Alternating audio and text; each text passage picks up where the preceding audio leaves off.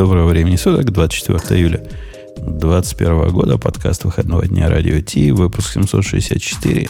24 июня мне, коллеги, звучит какой-то датой знакомой. Что, что? Сегодня июля, конечно, но 24 июня тоже, наверное, знакомая. А я июля искал, у меня просто кошмату. И... А, вот, а вот сейчас сказал июля. Ну, может, может, я подразумевал одно. 24 июля, что-то... Ну, кроме того, что у мальчика вчера день рождения был, какой-то сегодня тоже то ли день радио, то ли день видео, то ли день... Как, как день чего-то. Пусть нам скажут. Какая-то мне дата знакомая уж больно. У нас, у нас, кстати, сегодня составчик на троих пока сообразили. Что там с Ксюшей будет? Она говорила, что следующие два выпуска в полете. Что, что-то было, да, про Ксюшу? Что-то она говорила, да, да. Только я не помню, то ли следующие два, то ли через один. Что-то она вам такое говорила, но в любом случае э, мы ее пока вроде не особенно ждем. Если появится, будет круто. Ну ладно, тогда мощный DB. Поехали. Это шоу создано при поддержке Digital Ocean Managed MongoDB, нового сервиса, полностью управляемой базы данных как сервис. С помощью Managed MongoDB вы можете больше сосредоточиться на создании масштабируемых высокопроизводительных приложений и меньше на обслуживании базы данных. Просто переложите управление MongoDB на Digital Ocean и позвольте нам взять на себя инициализацию, управление, масштабирование, обновление, резервное копирование и безопасность ваших кластеров. Услуга создана совместно с MongoDB Incorporated. Начните работу прямо сейчас по адресу do.co slash radio-mongo. Говорят, это день кадастрового инженера. Не зря мне знакомым казался. Видишь? 24 июня? Ну, какого-то 24-го. Ну, народ не стал бы врать. Ух ты, Бобук отвалился прямо от этого вопроса. А теперь вернулся. Это по непонятной причине у меня здесь моргнул интернет. Морг. Но ничего страшного. А, я хотел тебе сказать, что 24 июня есть еще, один важный, еще одно важное событие в этот день произошло. В 1931 году а, Максим Горький, помнишь такого? Помню. Напечатал свою великую, великую статью об антисемитах. Ой. Предлагаю это отметить. Надо выпить. А он был за или против? Так он воздержался. А еще в чате говорят, что день БДСМ сегодня. Да ладно. Есть, Просто говорят. И, и есть такой официальный праздник. Может, у кого-то каждый день день БДСМ. Слушайте, можно считать, что это день девопсов. Потому что у девопсов каждый день БДСМ.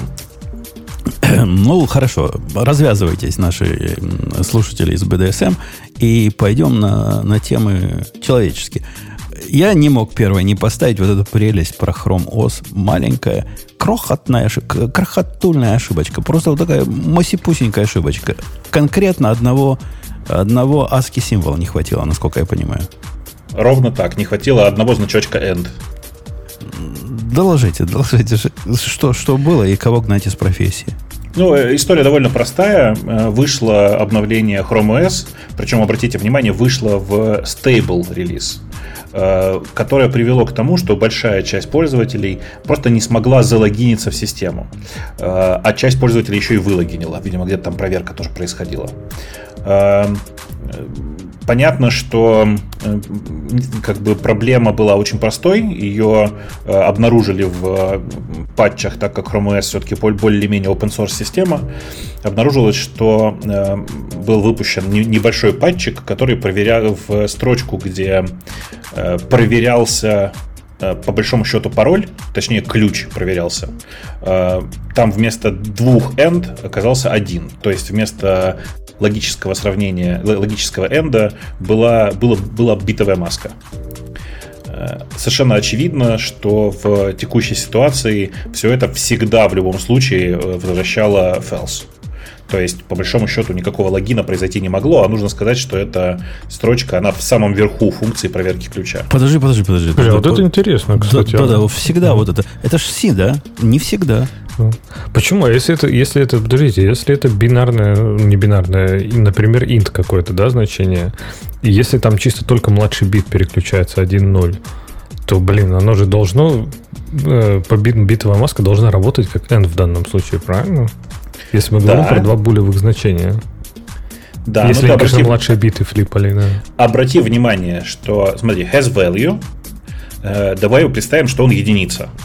Так. То есть там для, для тех, кто не видит, а только слушает нас. Там в проверке два, два, два, два value. Один это key project the data has value, это функция, а второй это not key data стрелочка label.empty. Вот А, если бы не нот. Да, да, Конечно, да, да, если бы не нот, все было да. бы прекрасно. Но там инверсия, это автоматически означает, что, ну, типа, если пароль введен, то он всегда не верен. А если он не введен, то он тоже не верен, как ты понимаешь. Ну То да. есть, короче, как ни крути, он будет неверен, в общем.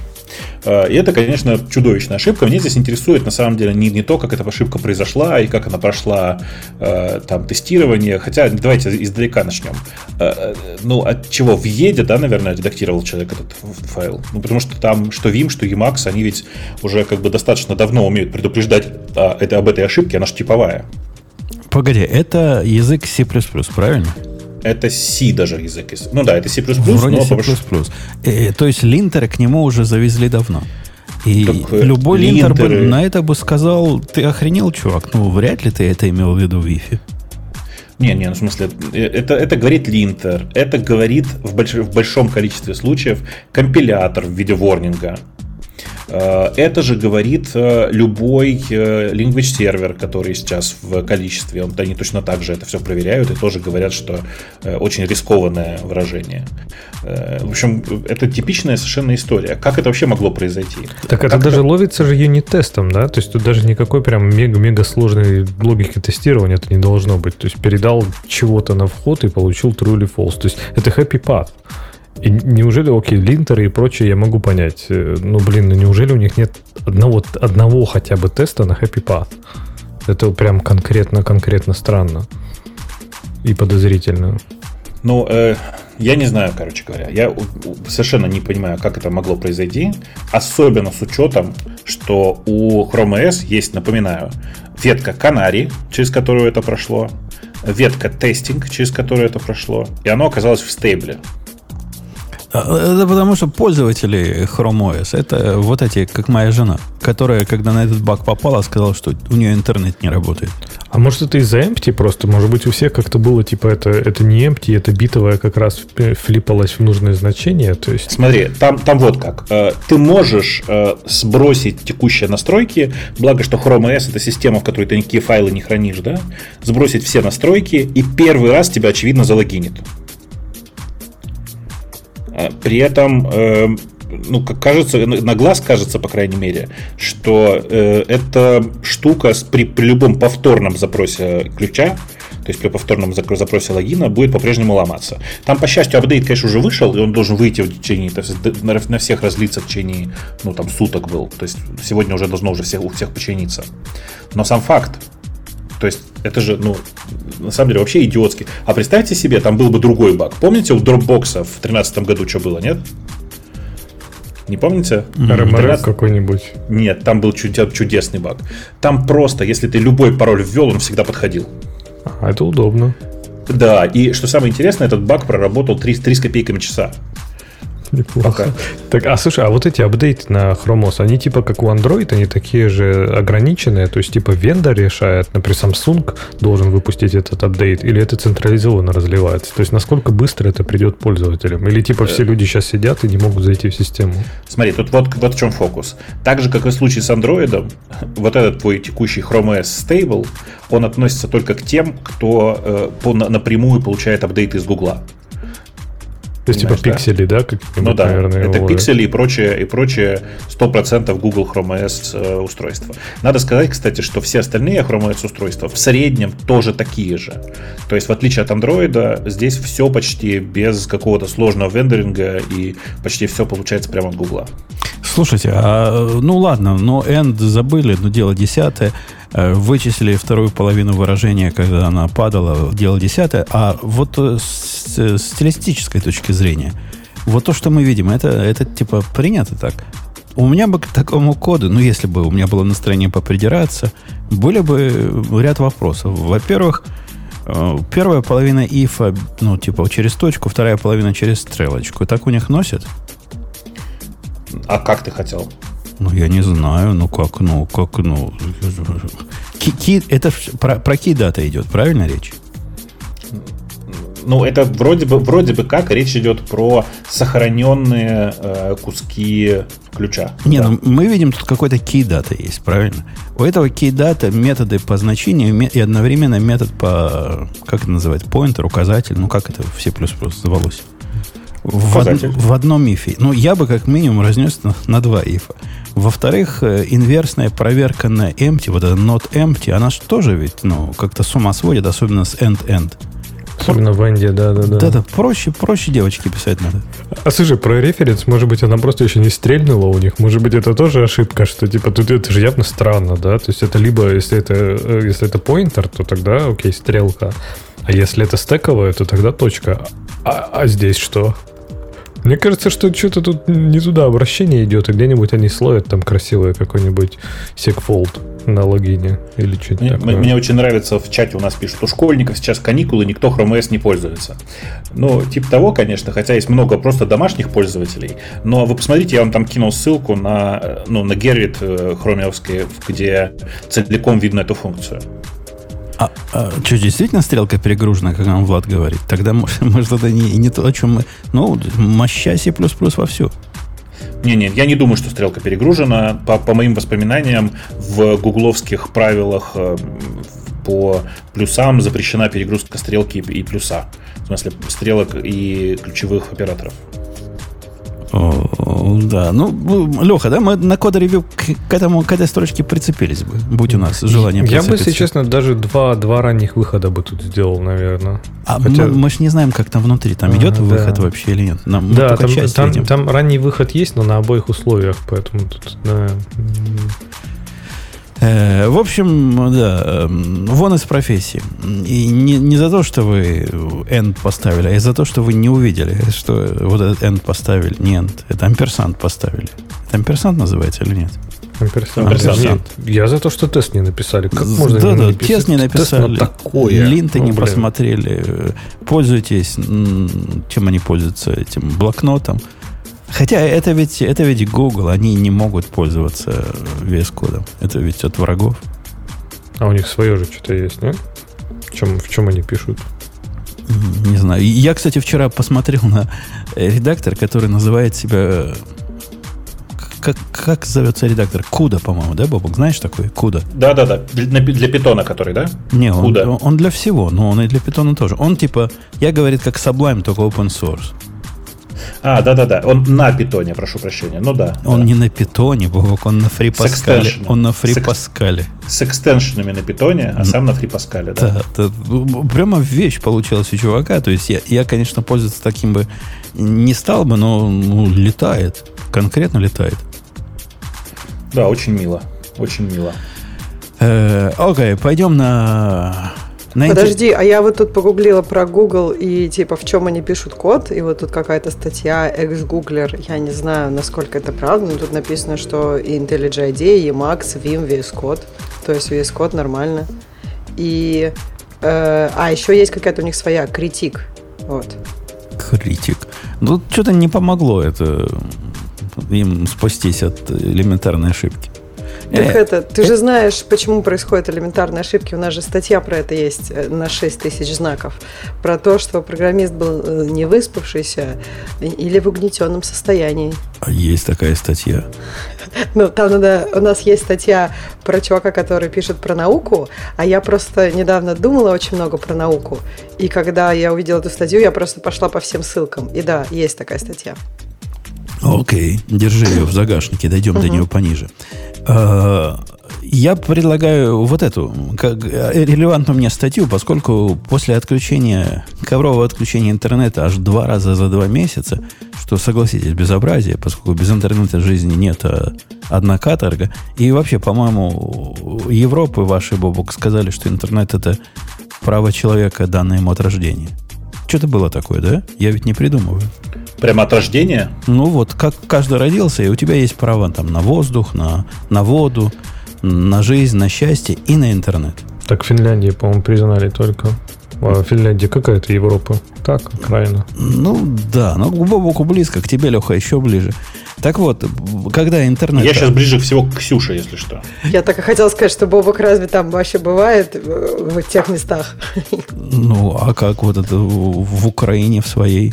Ну, я специально Бобу говорю. Ловко в... испра- исправился. Замер на секундочку, замешкался. Э, я специально. Да-да, Бобук, Бобук все время это чинит. А моя жена, когда я так говорю, бьет меня по губам и говорит, по-русски говорить, сукин сын, по-русски. Неправильно так. Вот ты там, ты там у себя в семье можешь говорить по-русски, а у нас говори как надо. А, что хотел сказать? Ты знаешь, э, удивительное дело. Вот я по разным странам катаюсь. Пока самая, большое, самая большая проблема с интернетом у меня всегда в Штатах. Вот я не знаю почему прям конкретно, особенно, видимо, может дело в том, что я в Америке в основном в гостиницах останавливаюсь. Вот что не гостиница, то полная жопа с интернетом. Просто невозможно. А в Европе лучше с интернетами в гостиницах? Ты знаешь, да, это удивительно, но да. Причем, а знаешь, что такое лучше? Это, например, они могут честно написать, в гостинице нет интернета. Это, это конечно, честнее. лучше. Когда я был в Израиле, был последний раз, там в гостинице было с интернетом такое же говнище, как и здесь, в гостинице с интернетом. Так что не... А, то есть ты просто намекаешь на то, что ты все испортил, да? То есть в Израиле и в Америке все плохо. Да, такие, такие, может, и я, да. Не, у меня, у меня такое же ощущение. То есть вот я была в Европе, если там, конечно, какая-нибудь супер гостиница, ну, знаешь, там от работы и все такое в центре Лондона, там еще нормально с интернетом. А если вот как бы вот как, ну, не, не какая-нибудь супер, то да, там будет как-то очень плохо, и к этому интернету вообще страшно коннектиться. Э, не знаю. Ну, в общем, в Америке, по-моему, тоже, как Нет. в домах в Америке не очень хорошо, но сейчас становится лучше. Я про долину скажу. Тут файбер проводят и все такое. Я понимаю, что в России все давно уже на нем, и, и там в Москве, и все смеются надо мной, но для нас, да, это большое событие. Моего дома там пока нет, но я жду. И моего тоже нет Через пока. 20 лет появится. Так нет, а в этом же еще в гостиницах просто еще большая проблема за пределами, например, Лондона, да и в Лондоне много где, ну, я говорю про UK, там в Европе, думаю, аналогично. Там просто, например, ну, типа какой-нибудь DSL идет, и все. То есть там помимо того, что очень плохой Wi-Fi, там еще сам по себе очень плохой оплинк, и там может быть все что угодно. Поэтому да. А то, что они пишут там, что у них есть или нет интернета, мое любимое, это когда в европейских гостиницах написано «Мы, we speak your language». И ты приходишь к нам на ресепшн, и они такие «Do you speak English?» Ты говоришь «Да». Радостно так «Yes, I do». И они переходят там на итальянский, французский, испанский, все что угодно. И спокойно дальше тебе там целую тираду. Ты такой «Ну да». Ну, а, а ты что, конечно, смотри, они же говорят, это же классическое. Яка, яка умна людина, это как, как Грей рассказывал. Какой умный человек, сколько языков знает, а что это ему дало? Э, так вот, на, на фоне мигающего в два раза в месяц интернета я тут занялся задачей, э, как себе запустить интернет э, запасной. И разного, исследования к разному привели, пока они остановились на тедеринге и подключении всего этого тедерингового интернета прямо в домашний UDMP Pro.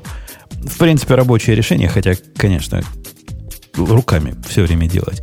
А одно из решений было, а может, думаю, какую-нибудь тарелочку поставить. Ну, на второй канал, там скорости особо не надо. Я, я первое решение решил стандартным пойти путем. Знаешь, Бабу, какое стандартное решение для UDM, UDMP для, для бэкапа? Какое? Прямо из коробки есть, продается. Стоит смешных денег, 199 долларов. Покупаешь 4G модем. Он прямо поддерживается вот, ну, официально. Их юнифайский модем который по, жизни AT&T. Теперь, внимание, в студию вопрос. Ксения, ты, конечно, не удивишься, но догадайся, сколько стоит трафик и сколько трафика ты получаешь на вот это волшебное устройство, которое прекрасно работает. Я думаю, каких-то космических денег, потому что оно прекрасно работает. Ну, это устройство замечательно, идет с планом за 15 долларов в месяц. Что, конечно, прекрасно. А, трафика это мало. Значит. За 15 долларов в месяц дают 1 гигабайт. Ну, один. Один. Ну вот. Один. Каждый следующий гигабайт стоит лишних 10 долларов. Так, а слушайте, а у вас 5G еще не раскатили, например, там нормально? Я тут поймал 5G и офигел. Э, на полный, ну, там, где нормальный ресепшн, 460 мегабит у меня он выдал. То есть быстрее, чем домашний интернет. Ну, есть, есть. И... У Verizon у нас есть. Мальчик мне тоже показывал. Там он чуть ли не под гиг себе на телефоне туда-сюда гонял. Ну, вот отличный бэкап. Да, да, но, но Verizon бэкап стоит, э, по-моему, 70 долларов в месяц. Это моя вторая опция. Короче, вот эта балайка, 10 долларов за 70 гигабайт. долларов, подожди, 70 долларов это все-таки за, за, за 5 гигабайт. Не, не, 70 долларов это их 75, это unlimited план у них для модемов, которые они Ты... продают за 300 долларов. Ты, ты почитай, почитай. В смысле, и у Verizon, и у AT&T слово unlimited, оно очень специфическое значит. Да-да-да, первые 15 гигабайт, не 5, это 15. Первые 15 гигабайт они гарантируют высокую скорость, а потом как получится. Там так написано. То есть, а потом они начинают тебя шейпить по-другому. Потом 128 килобит, наверное. Ну, Здесь вот я, я торжествую первый раз, первый раз, хоть в чем-то наша старая добрая Европа вас превосходит. У нас у э, 3 на Unlimited 5G стоит 18 фунтов в месяц, то есть где-то сколько, 20 чем-то долларов. 30 ну, долларов, короче, в месяц э, будет стоить Unlimited Data. Опять так же, же с разрешенным тезерингом. Хорошо было. А Россия обойдет, я думаю, Европу как стоячую, потому что в России, я помню, ну сейчас меня, конечно, уже, я помню, мне там за 150 рублей было дофига гигабайт. Ну, то есть прям очень много. И я думаю, сейчас там все только лучше стало, потому что... Проводной, больше... проводной, проводной в Украине сейчас стоит, если поискать, 10 э, долларов э, за гигабит. Э, то есть можно купить за 20 долларов 2 э, провайдера. А мобильный, ну, он чуть-чуть подороже. Типа, это, наверное, типа 15 за, э, за Unlimited. Э, я, я смотрел на второго проводного провайдера себе поставить. То есть у меня Comcast как бы главный, а вторым AT&T поставить. Вряд ли они одновременно падать будут, согласитесь. Как бы разные конторы. 45 э, долларов в месяц, который самый такой простой, и 50 э, мегабит в одну сторону, и, по-моему, 2 мегабита в другую. Для бэкапа вполне хватит, по-моему. По-моему, хватит и будет нормально. Хотя вот наши... Может быть, может быть, все-таки тема а Starlink ты не хочешь пора? совсем вот, а вот. ты не хочешь совсем на AT&T перейти? Мне кажется, там у них, ну вот, по крайней мере, у нас AT&T как раз Fiber делает, и, ну, у них, ну, у меня тоже пока Comcast, у меня вообще нет AT&T в доме. Но если у тебя есть какой-то, то, может быть, тебе вообще у них бизнес-интернет купить и все а такое. А у, у них для меня нет бизнес-интернета, и Fiber у них для меня нет, и Verizon у меня нет. И для ВАУ для меня есть тут такой местный большой провайдер. Ни, никто мне не дает нормальный интернет. Comcast пока единственный бизнес-вариант, который доступен здесь. А тут, ну, за 45, за 50 долларов купить бэкап, я думаю, нормально. Хотя Бобок правильно подсказывает, что SpaceX Starlink э, вполне может быть альтернативой для бэкапа, хотя ведь не для того придумали. Это же, чтобы где-то на задворках использовать истории. Так ты и живешь на задворках. Ну, не на такие что у меня уже задворки, где... И я предполагаю, что вот этот интернет положено спутниковый, мы говорим о Starlink, его использовать где-то посередине ничего. То есть э, ближайший от тебя населенный пункт в 800 милях в одну сторону и 2000 миль в другую сторону. И... Это в Америке такого не бывает. А мне, мне так понравилось, как ты сказал, слушай, посредине ничего. Ты должен был сейчас сказать, где-нибудь в рурале, нужно сказать было. Посреди ничего вполне по-русски. Даже Ксения согласится, которая у нас Нет, знаток. это in the middle of nowhere. Это просто калька. Это так... практически как поиметь ланч или взять автобус. Хорошо. Как, как по-русски вы посреди... Взять автобус прекрасно. Ничего скажете. Ну, скажите, как, как в глуши, в Саратове в глуши, да, Тьму в какой-то... Я бы даже сказала, в, там, да. А хорошо. В мира да. что-нибудь Если такое. вы да, в, Саратове, да, да, да, да, вот. в Саратове, или что Бобука не обижать в Кривом Рогу, был ли ты в Кривом еще. Рогу? Или Роге? Я, я, был, я бывал например, и там, и там. Я, например, бывал. Вот если вы в одном из этих мест, наверное, Starlink для вас. Тут один чувак, который программист, попробовал на себе это. Он, говорят, программист, да? По слухам. Диши установил. Да-да, он, он программист, судя по всему, ну, то есть он какой-то программист, живущий на удаленке, в смысле, работающий на удаленке. И, и не в тьме таракане, он живет где-то в пригороде большого города. То есть он чисто на себя эксперимент просто поставил, чтобы, чтобы мы не мучились. Да, да. И э, надо сказать, что эксперимент довольно правильный, в том смысле, что он не отключался от своего основного провайдера, он подключил тарелку и подключил к ней Raspberry для того, чтобы постоянно мониторить, как все работает. И, по-моему, получился прям полноценный, хороший, ну, такой живой тест. Э, если по порядку идти, на самом деле, можно не идти по порядку, можно начать с конца, что эм, как ни крути, пока это все-таки очень бета, в смысле Starlink. Э, и выглядит она очень привлекательной, но есть масса недостатков, которые свойственны ну, его конкретному сетапу. Мне, конечно, больше всего понравились деревья. Не знаю, как тебе. Да, деревья всегда мешают. И для меня вот эти наезды, которые говорят, вот деревья мешают. А вы чего, никогда не пользовались спутниковым телевидением, мальчики и девочки? Там деревья также точно мешают. И специально обычные люди устанавливают так антенну, чтобы в деревья не попадало. А если попадает, то обрезают ветки. Я помню, нас в детстве в грозу не показывал телевизор. И даже говорили, что его нельзя включать. Потому что если включишь, то... Ну, это, Я к примеру... хотел спросить, вы что, не выключали в грозу телевизором? Вот это ты любишь рисковать, Ксюш. Слушай, ну это вот э, э, типа дом огромный, там шесть подъездов, антенна, э, ну вообще далеко, я не знаю, я не думаю, что она так работает. И на доме куча громоотводов.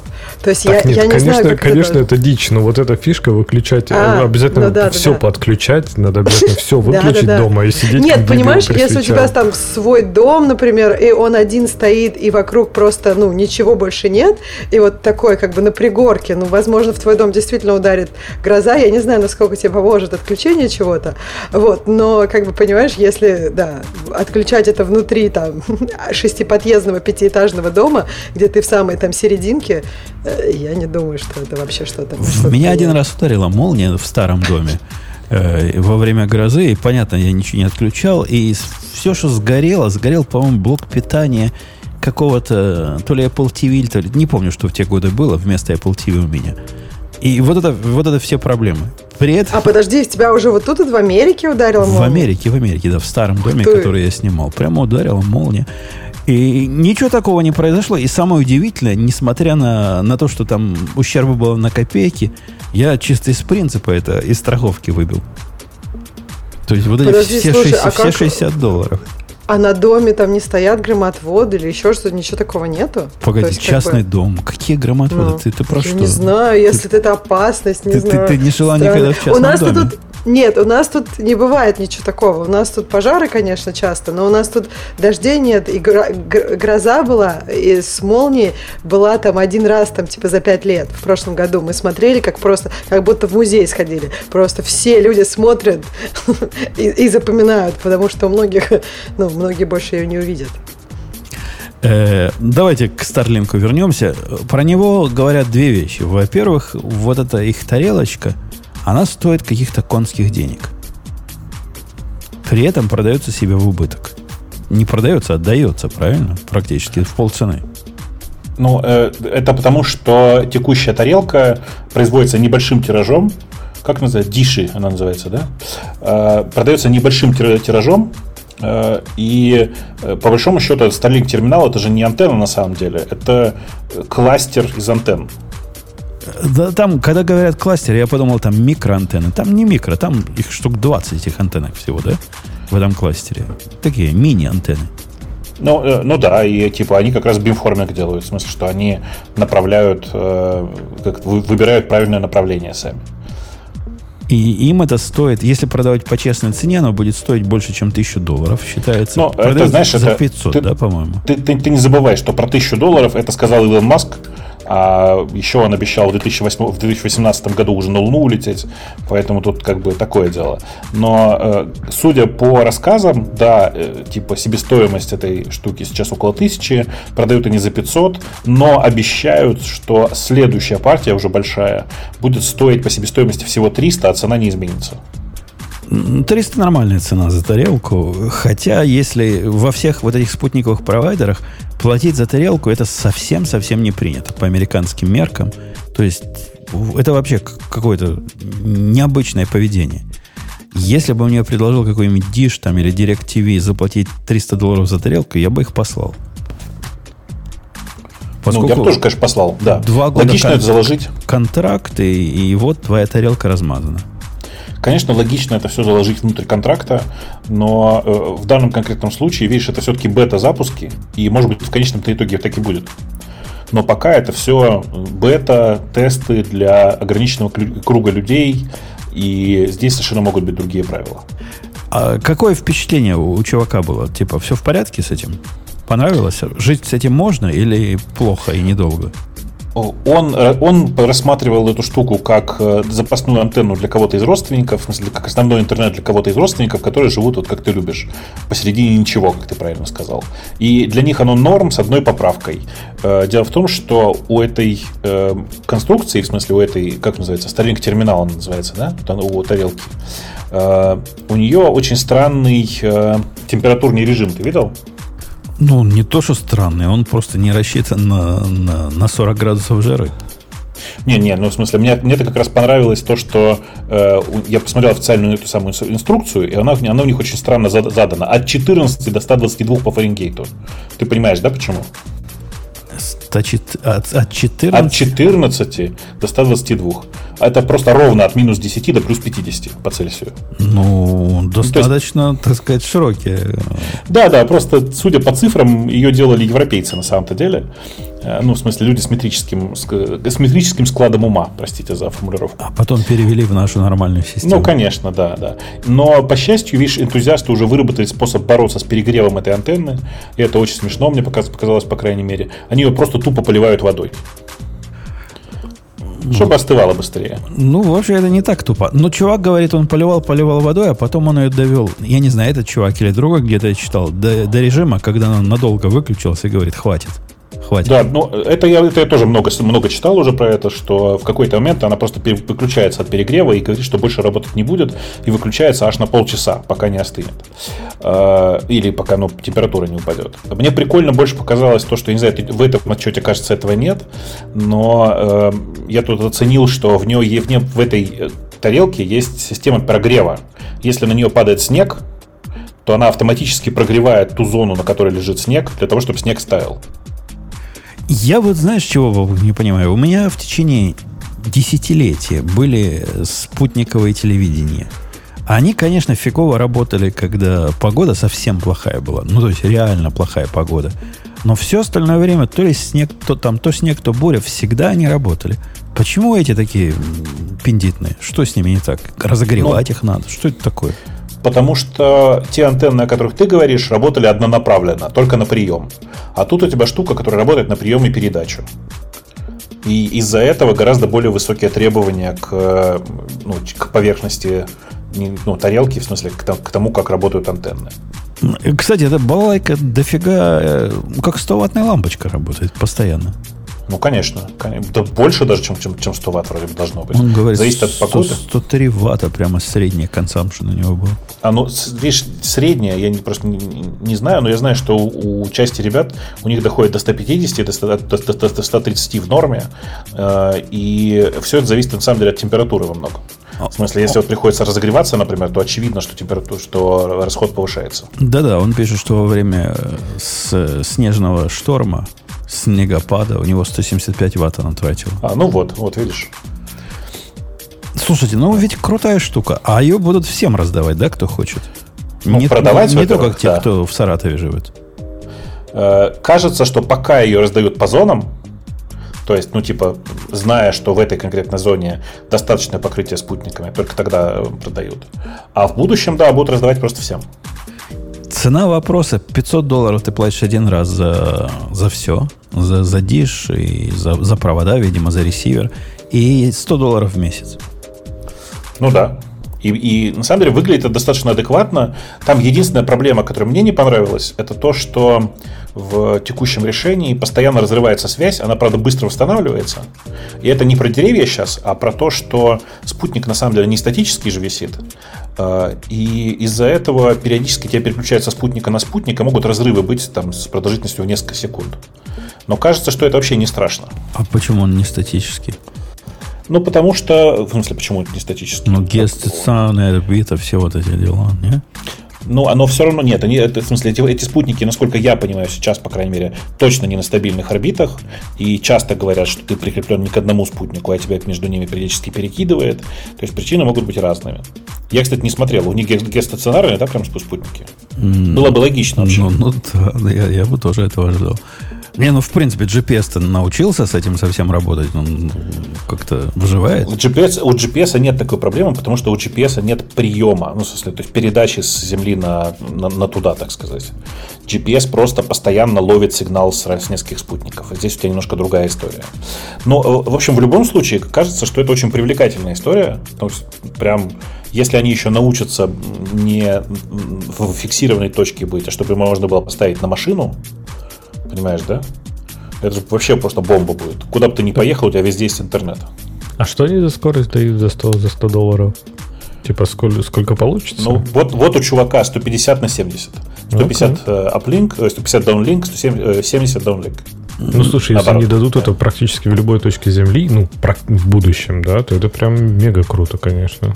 Не-не, он говорит, что у него 150 даун и 17 upload с пингом в 38 миллисекунд. На практике было. 30, 38 это очень хорошо. Аплинк в тех местах, где я вот видел ребят, говорят, что у них типа 70.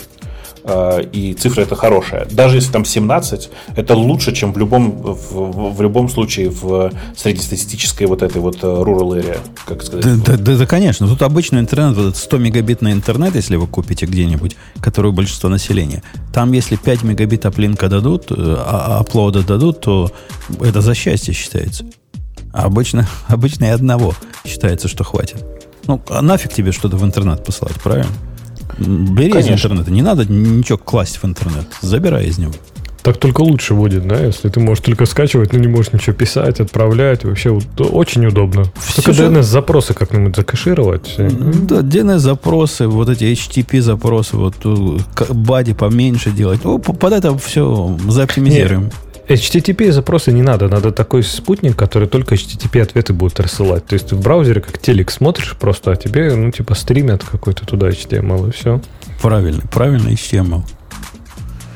И я, кстати, в телеке включил 4К, которые в YouTube TV. Завезли 4К для Олимпийских игр.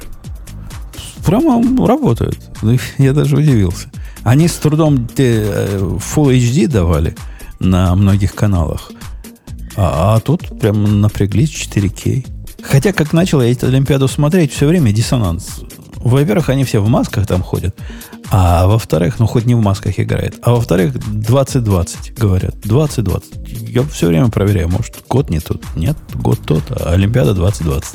Так Евро также играли. Евро официально был 2020. То есть, да, странная традиция. а вот ты прям это. смотришь Олимпиаду? Ну, я смотрел теннис, смотрел там, знаешь, тетки как прикольно парами лупят. Прям мне нравится.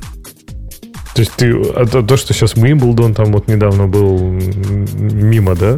Это не то все, это все не то. Тут, видишь, как бы разные. International, э, 2 э, на 2, э, все любимые теги Умпутуна. Тетки лупят. Тетки, тетки лупят. Причем тетки играли... Когда тетки один на один играют, это скучно смотреть. Они такие слабенькие. Тюх, тюх, тюх, тюх. А два на два просто вообще звери. Просто, я думаю, два на два они могут и мужиков порвать. Я же говорю, все твои любимые теги четвер... В смысле, если их четверо будет? Четверо теток против двух мужиков. Нет, ну вот когда в, в парами играют, как, как нормальные, как нормальные люди. Ксюша просто дошла, поэтому я могу себе позволить такие сексистские Я уже давно вернулась, и я вообще в шоке, что ты Олимпиаду смотришь. Э, ну, я хотела сказать, что у меня тоже есть диссонанс, когда я вижу новости про Олимпиаду. Я всегда год проверяю дальше. А, но а Олимпиаду я последний раз в девятом классе, наверное, смотрела. Я помню, математику делала, домашку, и смотрела Олимпиаду. В 1980 году, что ли? Типа. Это было давно. Прям вообще. Я, кстати, не уверена, что она летняя была, может, и зимняя. Я точно не помню. Не знаю, просто интересно, что ты, да, смотришь. Молодец.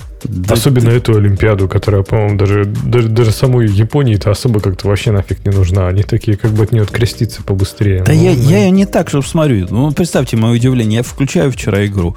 Там играет мужик из Казахстана, прям круто лупит по, по, по, по ракеткам. По все еще, да? Э, да. И мужик из какой-то непонятной страны Рок. Ты знаешь, Бобок, что Рок такая страна есть? Ротс. Вот из этого, из Ротса, думаю, что за Ротс такой? А, а зовут его то ли Михаил, то ли, то ли Владимир. Из Ротса. Да, да, да, да. А это, Ксюша, ты знаешь, да, Россию не допустили играть там. Он, он, он играет за Российский Олимпийский комитет, вот это РОЦ. Ух ты. Нет, Вот- я, вот я знала, вот. что там что-то случилось, но я не знала, как они поехали. То есть они поехали в Под составе нейтральным этого РОЦ. флагом, да. Да, такой, такой роц. И у всех у нормальных людей эмблема, значит, с флагом страны, а у этих олимпийские колечки. Ну, казах прямо русского порвал, как тузик грелку. Конечно, казах-то под флагом был, еще бы. Конечно. И, а другой не казах, а а русский, русский порвал американцев вообще просто, тут просто стыдно было за державу. Ну, за эту, за новую державу. А за старую державу, наоборот, было радостно. Роц. Там, там только, из- и- и- там только израильтян не хватало все-таки. Да-да. Я, я за японцев, кстати, болел. Вот везде, где японцы с кем-то играют, они такие несчастные. Такие, такие м- махонькие, крохотуленькие. Их всех обижают. Даже австралийские тетки побили японских теток. Ну, что это такое? Ну, что за Австралия такая страна? А, а Японию обидели. А, ладно, пойдем, пойдем в наши темы. А, я вчера-то смотрел... Слушай, подожди, я вот, ну, я, я- извиняюсь, что не по теме, но, блин, вот когда я представляю себе австралийцев, это такие э, какие-то большие, сильные люди на серфе с золотистыми кудрями. Они Двухметровые поб- чуваки, да. Они побьют кого угодно. Я просто удивляюсь. А японцы, когда я себе представляю японца, да, это кто-то такой маленький, ну, конечно, все хорошо очень делающий, но маленький. И если физическая сила, то австралийцы всегда победят японцев. Я не знаю, вот deal. Почему М, ты... та- Так и победили, поэтому что за японцев и болел. Они такие несчастные были, такие маленькие. И, кстати, Умпутун, там говорят, что этот казах-то все-таки победил, поэтому... Ой, казах проиграл, поэтому... Проиграл принципе, Я не казах. знаю, что ты там смотрел, но мне кажется, тебе надо правила все-таки почитать. Да я, ты сложно все. Я в правила знаю только вот, вот на айфоне, а там по-другому играют в теннис. Ну, Там, да, я думаю, они не в такой теннис играют, не на айфоне они все-таки играют, наверное. Они, наверное, настоящими ракетками, мячиками там, да? Ну, я не, не уверен. Ну, на телевизоре очень- показывают. Очень low-tech они просто, понимаешь? Э, Может, казахи проиграл, может, и выиграл. Но с американцем-то, который играл, он же ведь выиграл. Русский, да, был? Русский. Русский-то ро- рок выиграл. а- а- а, да. Я смотрел это не, не от хорошей жизни, Ксения. Если думаешь, я просто включаю смотреть баске- э, не баскетбол, смотреть теннис. Нет, это я пришел, а тут жена поет. Ну что мне еще делать, где, где звук не нужен? Но я и включил, включил Олимпиаду. Она на моем основном компьютере поет. А, э, слушай, у нас тут в чате замечательно. Мне кажется, тебе, как главному феминисту, антифеминисту, э, э, должно быть приятно. Тут мужчины решили участвовать в художественной гимнастике. Я считаю, это классно, но если хочется мужчинам. Я не понимаю, кто может быть против, но хочется кому-то заниматься художественной гимнастикой. Что может быть, почему можно сказать нет, нельзя? Ну, в общем, да, кто-то там как-то не одобряет происходящее. Ну, у меня нет, нет особого мнения. Я художественную гимнастику и спортом-то не считаю особо. Ну, пускай развлекаются, кто хочет. Давайте пойдем на, на следующие темы. Starlink мы берем мне в виде бэкапа. Стоит оно того. А, Уход сотрудников на удаленку снес крышу менеджером, утверждает Хабр в статье, которая вызывает массу гнева. И, по-моему, специально для того написано, чтобы массу гнева вызывать. Кто читал? Ксюш, Ксения, ты наверняка читал. Ты такие статьи любишь читать. Как Леха любит читать перечислительные статьи. А эта статья-то начинается с фотографии пустая парковка офиса Фейсбука. Слушай, вот ты смеешься, а я правда читала эту статью. Я люблю такие статьи, потому что мне кажется, что это просто моя миссия э, в пух и прах их разбивать, потому что если кто-то с неокрепшей психикой такую статью прочитает и поверит э, большему, большему тому, бо- большему количеству информации, какая тут есть, это может быть опасно для неокрепшей психики. Ну, я вот просто сразу скажу, если вы видите статью, которая заканчивается тем, очень трудно унизить сотрудника, если он на удаленке, я бы сразу, у меня тут сразу вопросов много возникает.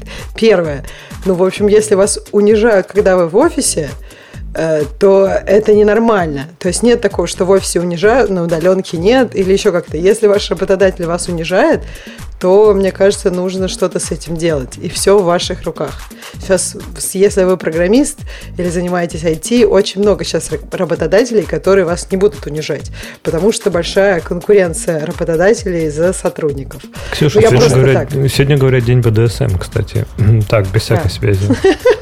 Да, ну, в общем, теперь про суть статьи. Э, суть статьи – это про то, что вот менеджеры такие ужасные, такие страшные, и они вот сейчас все сделают, э, чтобы вот прямо из кожи вон лезут, потому что удаленка показала, эм, что существование менеджеров э, абсолютно бессмысленно, и теперь менеджеры, видимо, боя... в, в, в страхе, что их сейчас всех уволят, делают какие-то страшные, страшные, ужасные вещи. И дальше тут как бы список статей, по сути, которых мы обсуждали. Которые мы обсуждали, но они все притянуты за уши к вот этому, к вот этой истории о том, что менеджеры, менеджеры в страхе, что их уволят, как-то придумывают, как сотрудников замучить и, и как их э, приструнить. Примерно так. Не, ну смотри, какое-то зерно истины все равно есть в этом. Давай, да? давай. Есть... Вот мне хочется, чтобы кто-то защищал этого чувака, потому что вообще нет, не, нет я никаких. Просто... Давай. Я объясню. То есть, смотри, мне кажется, мы просто понимаем другое под менеджером. То есть для нас менеджер это менеджер проекта, да, человек, который строит э, продукт, проект, команду и так далее. Мне кажется, в этом контексте менеджер это просто управленец, который ну, в, уменьшительно презрительно, не ласкательно, да, принято называть начальничек. То есть есть такие люди, которые вот им хочется власть власти, и они этой властью злоупотребляют. И в офисе действительно у них есть много инструментов этой властью злоупотреблять. Какие-то бессмысленные, не знаю, заглядывать там через плечо. Я в таких не работал, конечно, компаниях, но я вполне могу допустить, что, судя по тому, что люди пишут и говорят, что такое есть. Микроменеджмент какой-то, надзор там над тем, что ты делаешь, когда ты приходишь, уходишь, что ты делаешь, как ты делаешь, какие-то бессмысленные собрания по там 18 часов и прочее. То есть, если у человека есть вот эта тяга самоутвердиться за счет других, то в офисе ее действительно проще ну, как-то реализовать. Мне кажется, речь идет про таких менеджеров. Слушай, ну мне кажется, если, допустим, есть тяга самоутвердиться, ну чем нельзя это на удаленке делать? Можно, например, делать какие-нибудь синкапы, там, не знаю, в 5 утра, чтобы все там включали камеры и так далее и тому подобное. Мне кажется, что глобально особо разницы нет. Если есть какая-то больная система, тебя унижают, или у кого-то есть потребность за счет тебя самоутверждаться, дождаться. Ее, в общем, можно по-разному проявлять и на удаленке, и не удаленке. И мне кажется, ну, из таких мест действительно ну, надо как-то пытаться поменять место работы. Я понимаю, что есть разные условия, не всегда есть особый выбор, но даже до удаленки была возможность устроиться куда-то еще. А сейчас с удаленкой можно действительно прям, ну, менять работы более активно и рас, расширять свой круг туда, куда можно заоплавиться, как по-русски сказать, туда, куда можно подать свое резюме. Тоже, тоже очень по-русски резюме. Надо говорить, как резюме? Жизнеописание. Вот на, на великом Да нет, языке. резюме это нормальное слово уже, какое, мне кажется. Какое нормальное? Ну, ты еще рутер научи нас говорить. Резюме. Не знаю, по-моему, резюме это вообще французское слово, но нормально употребляется, а, нет? А мне, мне из твоего... Скажите нам в чате. Я твоему спичу, знаешь, в чем хочу только противоречить? В одном, что если начальник, который умеет как следует издеваться над живыми людьми в офисе, не умеет это делать э, удаленно, то он его гнать из начальников. Это профессиональная какая-то проблема, если он не умеет издеваться удаленно. Так, конечно. Мы, давайте напомним, что главная мысль про людей, находящихся в нашем чате, не забывайте, это интернет, тут могут и нафиг послать. И это я сейчас очень мягко сказал. Если ты не можешь человека удаленно послать куда подальше, то что-то не так вообще с тобой. И объяснять вот это желание менеджеров согнать всех в офис тем, что э, локально удобнее издеваться, ну, я, в принципе, могу понять такую точку зрения. Хотя за годы моей работы в разных местах, и где были менеджеры дикие, вот как описывают, которые для, для власти пытались устраивать совещания, и в одной из крупнейших корпораций, где менеджеры были разные, то есть настолько, что я их не успевал запомнить, и он уже уходил на, на повышение. Я не встречал таких э, вот настолько, настолько отвязанных, как автор тут пытается рассказать. Они, ну, в общем, животные полезные.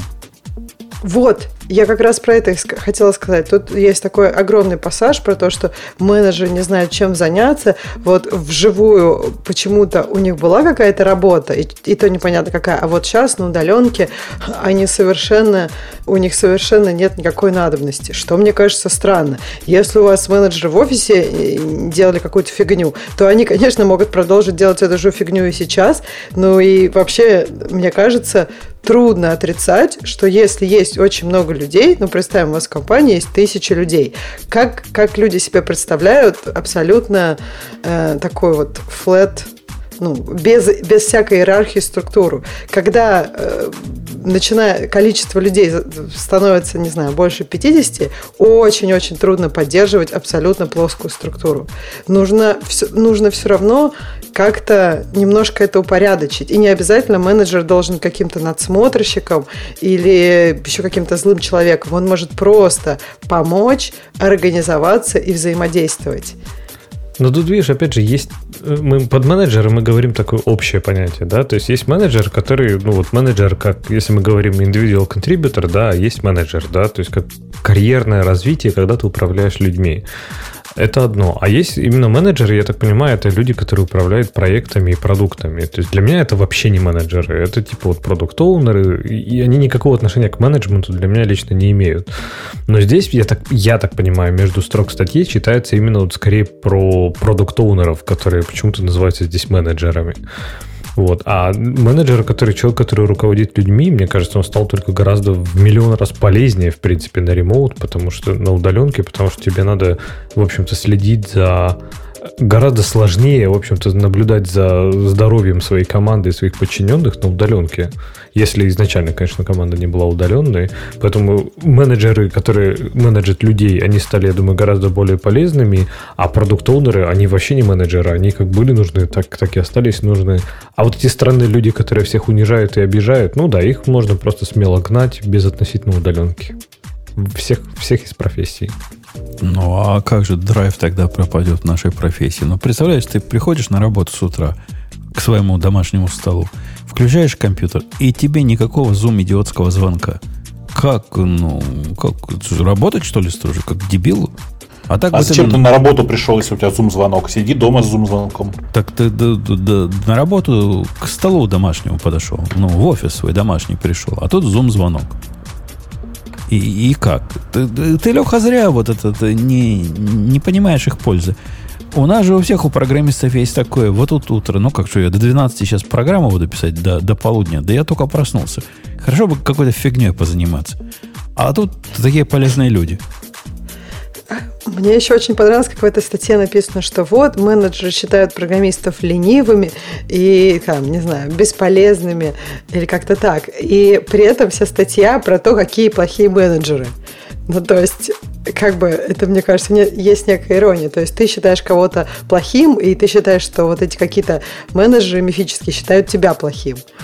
То есть какой-то какой-то круг, мне кажется, тут. Если менеджеры не считают тебя плохим, то и ты не считаешь их вроде как плохими. Все просто это... помогают и делают общее дело. Мне кажется, эта ситуация как на дороге, знаете. То есть, типа, все, все считают всех какими-то дебилами. То есть, типа, как на дороге, не знаю, автомобилисты всегда считают там велосипедистов идиотами. Велосипедисты считают там пешеходов идиотами, а пешеходы считают всех идиотами. Поэтому здесь то же самое. То есть, как не посмотришь, там, не знаю, вот в комментариях начинается, как не, как не только как Team Elite, но и архитект, ну, прям сразу вес добавляет. Могу сказать, что совсем без митингов нельзя, потому что потом разработчики начнут роптать. То есть разработчики какие-то просто толпа таких идиотов, которые будут роптать, которые не знают, чем себя занять, которые не знают, как работать, которые не могут организоваться. Да нет, я вообще не понимаю, что за, что за у него метрика такая? То есть его, он митинги устраивает не для того, чтобы разобраться в проблеме и, и как бы, ну, решить, что мы будем делать, решить, как мы можем, ну там, не знаю, минимальными усилиями достичь результата, который нам нужен, что каждый может добавить сюда. А вот он устраивает митинги, чтобы кто-то потом не роптал. Но это же тоже очень интересная цель, понимаешь? Не, не я этот коммент читал. Леха, вот как э, политифакт, э, который от э, любимого э, вашего Вашингтон Пост. Он из контекста вырвал. Он, там чувак дальше говорит, насколько я помню этот коммент, что если люди не знают, э, над какой большой задачей они работают, а делают, закрывают только таски свои, то в какой-то момент у них глаз замылится, и они не поймут, зачем они всем этим занимаются. Я даже не понимаю, что это значит. Что значит делают только таски не понимают задачу? Как, как это в принципе вообще возможно? А я, я тебе расскажу, как, как возможно. Я, я в такой ситуации работал. Но представляешь, открываешь ты какую-нибудь заскорузлую джиру, а в джире написано э, в, в, в, не знаю, в определение лучшего квота за прошедший период добавить условия, которые выглядят вот так. Ты смотришь на это и думаешь, а, а нафиг? То есть, а почему это? Вот для чего это надо? Мы какого хотим добиться результата? Это чтобы какую проблему решить? Почему я вот это условие сейчас вставить-то я могу, но я вижу, что я при этом могу поломать 57 других случаев, которые этим тикетом не покрыты, и мне интересно понять вообще общую картину. А вот зачем все это надо было? Конечно. И что ты делаешь? Ты же не собираешь митинг, ты пишешь в комментарии в Джерри, говоришь, я, я не понимаю, зачем это, мне нужно больше контекста. И тебе приходит твой продукт оунер и говорит, ну вот контекст такой-то, такой-то. Ну, тебе не нужно, чтобы тебе тимлит или архитект на, собрал на митинг 87 человек, и вы 6 часов сидели там и обсуждали э, приоритеты ну, компании. Вот, вот это то ли твой возраст, молодой Леха, сказывается, то ли э, отсутствие опыта в работе в больших компаниях. То есть ты реально думаешь, что кто этот тикет написал сам знает, да? Да нифига подобного. Вот этот, кто тикет написал, он примерно такой же услышал от вышестоящего руководства. И для того, чтобы ответить на вопрос, зачем все это надо, надо реально собрать митинг из 15 человек из разных подразделений, которые с трудом понимают вообще, о чем речь, но в результате вот этого бессмысленного разговора может возникнет общее понимание, а да. что это все было. Жень, ну вот я как человек в большой компании, вообще не, ну, не, не, это, это очень редко так. Это как раз неэффективность компании. То есть, ну, это просто, мне кажется, люди не вкладывают, э, опять же, некие усилия в том, что это все можно, можно же делать эффективнее, согласись. Если, собирать, если вообще тебе нужно собирать митинг в 15 человек, когда от каждого какая-то информация должна поступать, это, это что-то тут странное. Ну, это кажется, на таких митингах, да, ты не получишь ответ все равно. То есть, скорее всего, ты не получишь не ответ, а типа, давайте сделаем просто, чтобы от нас от всех отстали. То есть, вот, вот и все. То есть, такие митинги это не решение проблемы, это усугубление проблемы.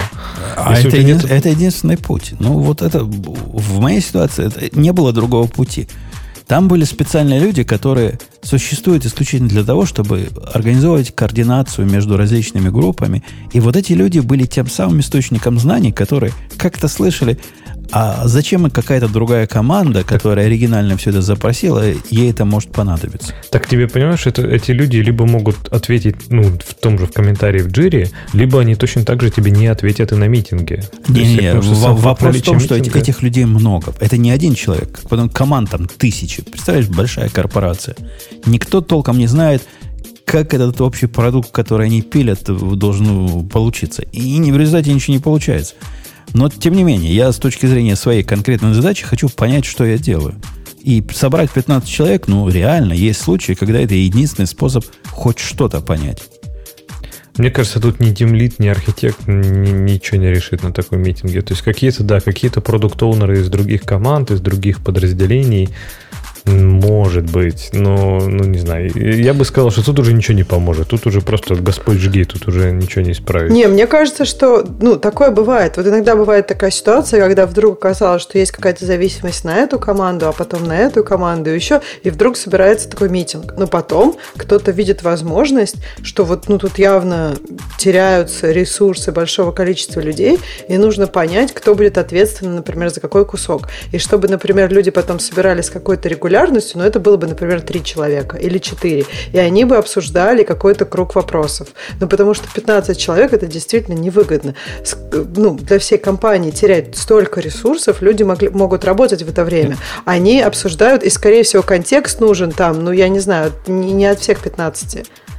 Но видишь, Ксюш, ты рассматриваешь вариант, когда у тебя митинг собирается, чтобы найти, кто за это будет отвечать. А я так понимаю, Умпутун больше говорит про то, когда митинг собирается, чтобы найти, как, как бы так сделать, чтобы никто не отвечал. То есть это разные вещи. Если цель что-то сделать, то тогда, ну, мне кажется, что действительно даже обсуждение там э, в комментариях к Кишьюсу, оно все равно поможет. То есть все равно будет какой-то оунер, который взять, возьмет на себя ответственность. А если никто ничего не знает, кто зачем это попросил, как это делать, то митинг соберется, скорее всего, придумается какое-то обтекаемое решение, чтобы никого не обидеть и ничего не сломать, и в итоге будет какая-то полная фигня. Не, Леха, ты, ты точно не работал в больших компаниях. И я, я в последние годы замечаю подобное, когда мы проводим митинги, вот и та сторона такая. На той стороне приходят люди, у которых знания частично, в лучшем случае, в своей узкой области. И безумный какой-то митинг с 20 человеками при обсуждении какой-то, с моей точки зрения, полнейшей фигни, с их точки зрения имеет полный смысл. Потому что иначе с их стороны никто вот, этот, вот это поле, вот этот файл, который мы хотим добавить, не сможет добавить. Ну, не знаю, я, может, говорю, у меня какие-то, может, искаженные какие-то вещи, но мы там, не знаю, глобальные, достаточно серьезные архитектурные вещи обсуждаем там один на один. То есть у нас есть там я и, не знаю, мы с другим чуваком из другой команды сидим и серьезные архитектурные вещи обсуждаем. Я говорю, вот нам надо так, мы хотим вот так, нам надо, чтобы работало так. Он потом с этого уходит, он становится типа внутри своей команды ответственным за это, уходит, общается с командой, делает потом там, не знаю, мне какой-то фидбэк дает. То есть я не общаюсь с 60 человеками, там, нет, я общаюсь с одним. Он для меня вот entry point, он, мы с ним спокойно все решаем, он может аргументировать, почему они хотят сделать так, а не иначе.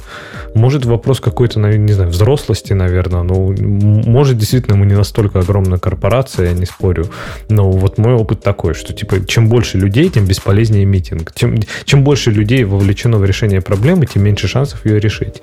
Все, большинство проблем решается один на один. У нас примерно так же. Я говорю только единственное, бывает исключение, когда вдруг там что-то возникло, и вот да, получается, что очень много entry-поинтов. Ну и дальше задача просто минимизировать количество этих entry-поинтов.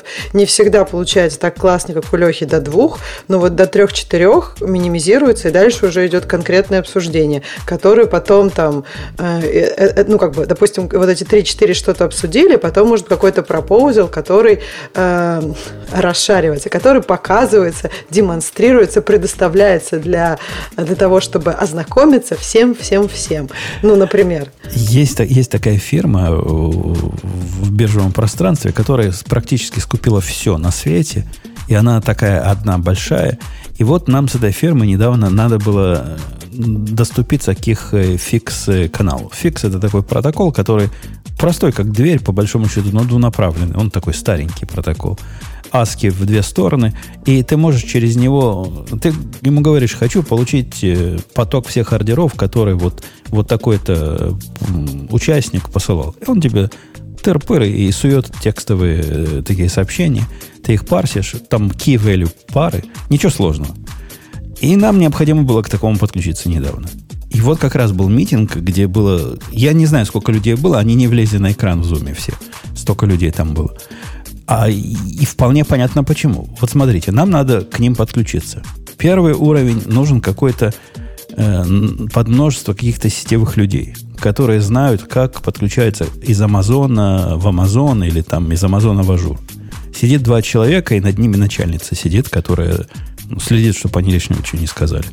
Потом необходимы люди из группы, как они называются, UAT, то есть э, User Acceptance Testing – а эта группа умеет давать доступ к своим вот этим юатам. Потом нужна группа из продуктового отдела, которая умеет доступ к своим давать. В результате собралось людей дофига, и все что-то привносят. Ну, да, есть, а еще главный менеджер этого проекта есть, который следит, э, ну, чтобы все, что они сказали, на бумажку записали. Но это другое, понимаешь? Это несколько митингов, комбинированные в один. То есть, э, когда ты говоришь с разными командами, окей, но представь, вот не знаю, тебе надо... От, если бы у тебя только от UAT команды пришло бы 15 человек, там пришли бы тестеры, разработчики, там еще какие-то девопсы, еще кто-то. И из них в итоге ты все равно ты бы как так или иначе ты бы общался только с одним, да, и какие-то решения принимал бы там один, ну, два человека, там, не знаю, сетевик, может быть, и какой-нибудь там product owner Остальные бы просто сидели, вдупляли на этом митинге, задавая еще какие-нибудь бессмысленные вопросы. А как вы собираетесь потреблять вот этот feed? У вас там FTP или HTTP или что-нибудь такую чушь? То есть вот, вот мне кажется, против таких митингов я абсолютно двумя руками против. А у меня, Ксения, к тебе техническая загадка. У нас только что Бобук отвалился с сообщением, которое он написал на... Как называется, когда на английском пишут по- по-русски? Э, Транслитом. Транслитом. Это так была вот, техническая загадка? Не, Ура, не, теперь, я прошла. Теперь загадка. А почему он написал это сообщение транслитом? У меня есть теория. Но она, она требует глубоких знаний программирования и архитектуры компьютера, Ксения. Возможно, вообще, возможно, а он с компьютера или с телефона написал? Я не знаю, я не знаю. С телефона проще было бы, может, у него layout просто... Да, может, у него русский layout был, как написал, так написал. Я предполагаю, он таким образом экономил трафик. Потому что, ну, UTF, ты понимаешь, с одной стороны, тут в ASCII все залезло. Тут точно трафик экономил. Ты думаешь, там все так серьезно? Тут, тут интернет перед, заканчивается. Есть, понимаешь, перед этим он звуком с нами разговаривал, тут трафик, да, на, на кошках экономить. Ну, окей, Написано, конечно. у меня кончился интернет. Это за последнюю капельку выдавливает из интернета и экономит всякий битик. Это очень логично. Э, в общем, не прошла ты за Подожди, за подожди, загадку. подожди, он написал, сейчас попробую оплатить еще, если получится вернуть. Господи, он мог бы просто написать be right back или что-нибудь такое. А, АФК. А, I'll be back. Да, да, да. А тут он столько... Еще вообще, по-моему, писать, если ты экономишь интернет, лучше писать по-английски, а не по-русски, потому что русский, там все слова, блин, в полтора раза длиннее, чем английские. Поэтому вообще не экономия никакого интернета. Конечно. Он даже там смайлик поставил. Знаешь, как телеграммы в детстве писали? Там, ты ЧК. Да, смайлик он, конечно, зря поставил. Это лиш, лишний ушел на это байт. Два, два, два байта лишних да. ушло. Э, давай посмотрим на все темы. С этой мы не согласны, да? Менеджеры бывают полезные. Ну, бывают. Ну, напрасно он так на них э, телегу катит. А, Алексей, хотел бы я тебя спросить, дружище. Да. А как ты относишься к, к порно к, или к хардкор порно, да? Все-таки, все-таки к порно, да? Но так как сегодня день БДСМ, то я предпочту не отвечать на этот вопрос. Хорошо. А как ты относишься к видеохостингу, который прохлопал все полимеры. Потерял. Потерял, да. Потерял все полимеры. Что, нес, нес и потерял полимер. Я так понимаю, ты говоришь про э, хостинг, который раньше был, я так понимаю, источником всяких легальных достаточно видео и использовался в, на очень многих разных новостных сайтах, включая Washington Post, New York Magazine, и э, который не продлил свой домен, и в итоге его захватили, как его, порно, порноделы, порноведы, порно, порнолюди. Его захватили, да, производители порнографии и выкатили туда, ну, тоже, в принципе, тоже видеохостинг, только, скажем так, немножко с другим содержанием. Но вот здесь я не очень понял. Я так понимаю, что они скопировали даже ссылки, которые были у старого э, хостинга, чтобы они были по-прежнему валидные, но резолвились во что-то в другое. Не знаю уж по контенту они по Titles как-то не пытались это, чтобы совпадало или нет. И в итоге стал, да, Washington Post стал показывать порно. Не то, чтобы он раньше, наверное, не показывал, там тоже до определенной меры все порно. А, да, и он стал показывать порнографию, их там забанил Твиттер, и, в общем, произошел большой-большой конфуз. Ну, произошел конфуз, но не без этого. Ну и что? А ты, ты считаешь, что это не big deal, да? То есть не надо гнать э, того, кто потерял домен, просто его из профессии увольнять, отнимать все там его выходные пособия и вообще. То есть, ну, типа, из разряда бывает. Ошибся. А, я пытаюсь найти доказательства своей ошибки подобного рода. И не могу. Похоже, вот этот тайм интернет-архив всю порнуху поудалял. Потому что домен upodel.com тоже в свое время был так прохлопан, кем попало. И там замечательная порнография появилась на, на какое-то время, пока я не выкупил домен обратно. С енотами? А как, подожди, а как ты выкупил обратно его? Как? То есть, если, если кто-то у тебя возьмет его, там, не знаю, на 5 лет его купит, Ну, кто-то купил, кто-то купил домен, расположил там сайт порнографии. Потом, после того, как я это понял, я решил, ну нафиг, что за умпутун такой? Это был 2000 какой-то год, там, давно это было. Наверное, даже до 2000 года. А тайм-машин так далеко не ходит. Вот это Wayback машин. И ну, ну ладно, назовусь как-то иначе. Ну, обидно, согласитесь. Обидно. Ну, я сколько уже до этого было умпутуном. Они мне написали, не хотите ли обратно купить домен? Мы готовы вам его продать за 200 долларов. Я сказал, спасибо за предложение, я готов его купить обратно за 45 долларов. Тогда столько домены стоили. Они говорят, договорились. Так и договорились. сторговался. Да, да. Ну, Причем Причем это еще де- порно оставить, чтобы не обидно никому Это делается такими путями там странными. Ты, они, они там же в этом обществе друг другу на слово не верят. Там надо куда-то сделать депозит. Там все сложно было. Через третьи стороны, которые, значит, проверяют завершение транзакции. Целое дело. Но ни биткоинов, ничего же тогда не было в эти в далекие годы. И вот так вот все через, через буквально положи конверт на почту, отдай ключ там третьему лицу, и когда третье лицо увидит, что домен вернулся, он нам ключ отдаст.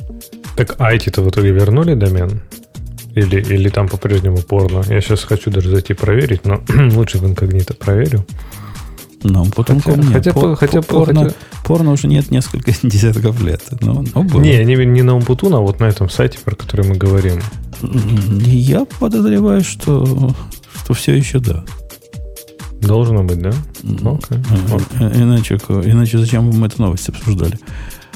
Бывает, бывает, да, когда, ну, забудешь заплатить. А особенно в далекие времена, когда вот были самые заскорузлые провайдеры, там же и не было возможности там, автоматической оплаты, автоматическое обновление, или чтобы оно пожаловалось, когда твоя кредитная карточка закончилась. А Они простые были. Ну, смог оплатить, молодец. Не смог, твоя проблема. А следить за этим за всем никакого здоровья не хватит. Так что я бы, я бы не стал на... Как, как этот сайт называется, который мы ругаем? Ви- Видимо. Так, а слушай, я сейчас вот смотрю, вот сейчас начал буквально искать, а они типа не то, что прям э, действующий сайт, то есть они когда-то в семнадцатом году они уже закрылись. То есть я так понимаю, что они были там с 2014 года, они действовали, а потом э, в семнадцатом они закрылись как компания, и, видимо, они не то, что там потеряли домен, я думаю, просто, ну, типа из разряда, если уже поскольку прошло 4 года, то, наверное, ну да, если у них не было не подписано никаких договоренностей, что они обязаны предоставить сервис по истечению там 4 лет, то, скорее всего, end of date просто наступил, и они типа закончили свою, перестали продлевать, ну что, а смысл?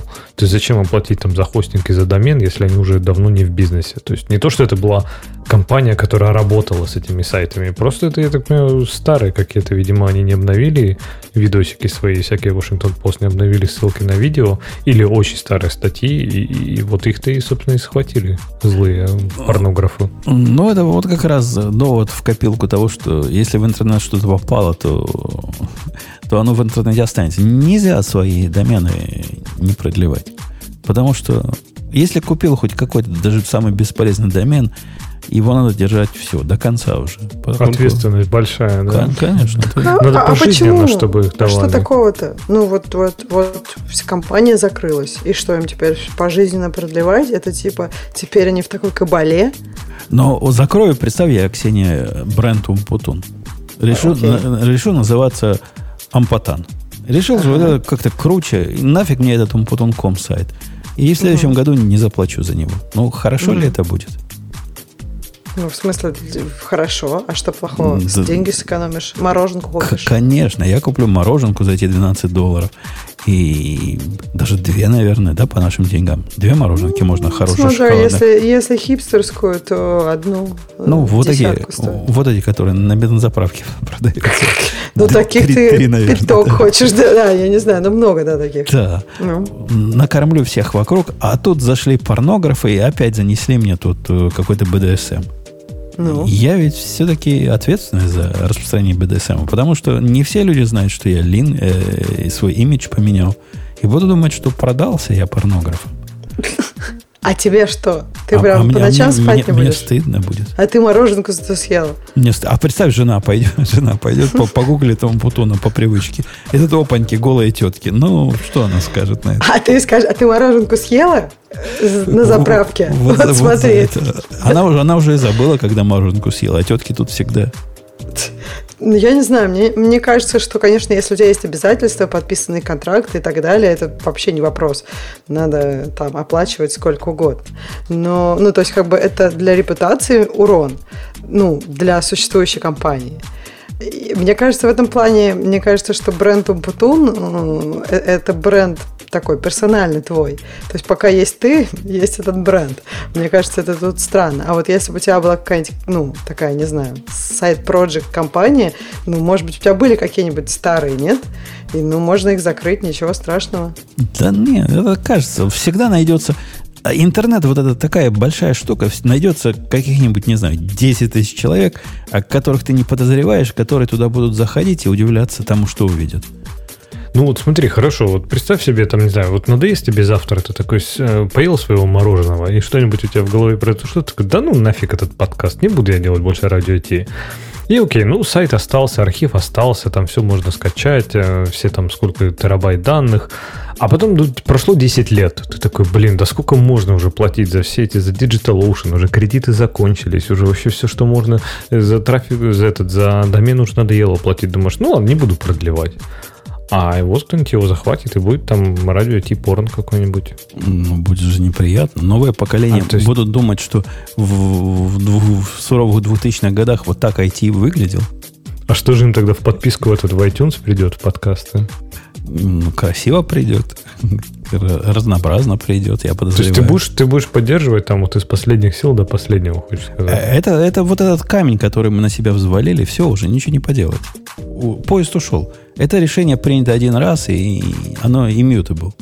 Все. А, а если хорошо, представь, ты вообще уйдешь из IT, то есть ты обретешь просветление, уйдешь на э, куда-нибудь, не знаю, уедешь в Индию читать там мантры, просто петь. И тебе, тебе IT будет вообще до лампочки, то есть так что... Ну, а совесть? А как же совесть? А как же улучшение мира? Мантры-то ведь для улучшения мира. А тут я явно мир ухудшу таким не, ну образом. не внешнего же, правильно, то есть ты же будешь работать над своим внутренним миром. Ну, я таким будет- образом выхожу и во внешний мир. Я, так сказать, своим э, янем инь какой-нибудь буду улучшать. Или инем янь. Что-то я в эту сторону должен делать. Нельзя так совсем уж закуклиться. Нет, если уйти, конечно, в пустыню, и там сидеть, не, мыв- не мывшись э, в яме, то тогда действительно будет трудно продлить домен. И, наверное, уже будет все равно. Но во всех остальных случаях это, это наш крест, и нам его нести. Так что, Леха, ты когда покупаешь домен, ты аккуратненько. Имей в виду, что это обязательство навсегда. Но на меня давит, давит эта ответственность. Я говорю, надо такой, чтобы пожизненно как-то его давали. А еще даже не пожизненно, а чтобы вообще всегда как потом в наследство только передать его. Чтобы купить там, типа, на, на 10 тысяч лет купить домен и передать потом по наследству. Мне кажется, на 100 лет. Это на 10 тысяч тоже уже непонятно. А вот на... Ну, или слушай, там на Ксюш, 50 никогда не лет. знаешь, что там получится сейчас в ближайшее время. Может, будет сейчас какой-нибудь прогресс после этих МРНК вакцин, и будем жить Э, по 10 Я, тысяч я лет. тебе хотела рассказать про прогресс. Вот, э, очень в тему. Я, я думала, что... Я не буду об этом рассказывать, но я расскажу. Вот про то, что мы там все будем долго жить, как классно. В общем, Умпутун, ты вот говорил про очки. Вот мне тоже прописали очки. И это какой-то кошмар. Мне кажется, что, ну, не знаю, ну да, я буду долго жить. Это будет жизнь просто какая-то, не знаю, борьба за жизнь. Там в очках потом все начнет болеть, отказывать и прочее, прочее. Еще сейчас надо спать ровно по 8 часов, все время заниматься спортом, потому что иначе вообще развалишься. Ну, блин, что это за жизнь? И, все из-за этой долбанной пандемии. Мне бы до очков еще было бы долго. А сейчас этой пандемии А все время как смотришь. повлияло? А, ты потому что, типа, как-то неудобно Напряжение работаешь, глаз, да. А. У меня очень много, да, очень много мышцы делают глаз. Ну, так получается, просто такая особенность. И поэтому, вот, в общем, мышцы перерабатывают, и поэтому зрение начинает падать. А я, я недавно, Ксюша, очки потерял. Потерял очки где-то, где-то очки, где-то вот сейчас на столе они лежат, я не знаю даже где. И ты знаешь, я как-то вернулся в свои доочковые времена, не покупая новых очков. То есть оно, конечно, в очках, я помню, лучше видно было телефон. Но и без очков нормально, так прищуришься, все, все видно. Так что ты думаешь, я отказалась? На меня там все так смотрели, как будто я у них хлеб отбираю, и как будто лично их только что обокрала. Я говорю, нет. Но я потом погуглила, почитала, да, что, в принципе, это просто такая over-medicated Америка, где, ну, в общем, с таким еще можно пока ходить, и нормально.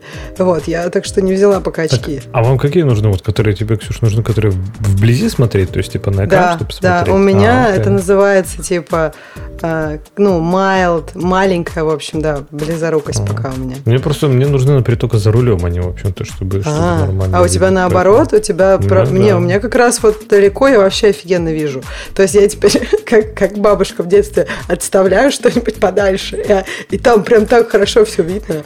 Слушай, прикольно, а прикинь, у тебя будут очки, ты будешь их так на нос опускать, на самый на кончик носа, и поверх будешь вот так смотреть. А ты попробуй, Ксюша, прищуриться, когда...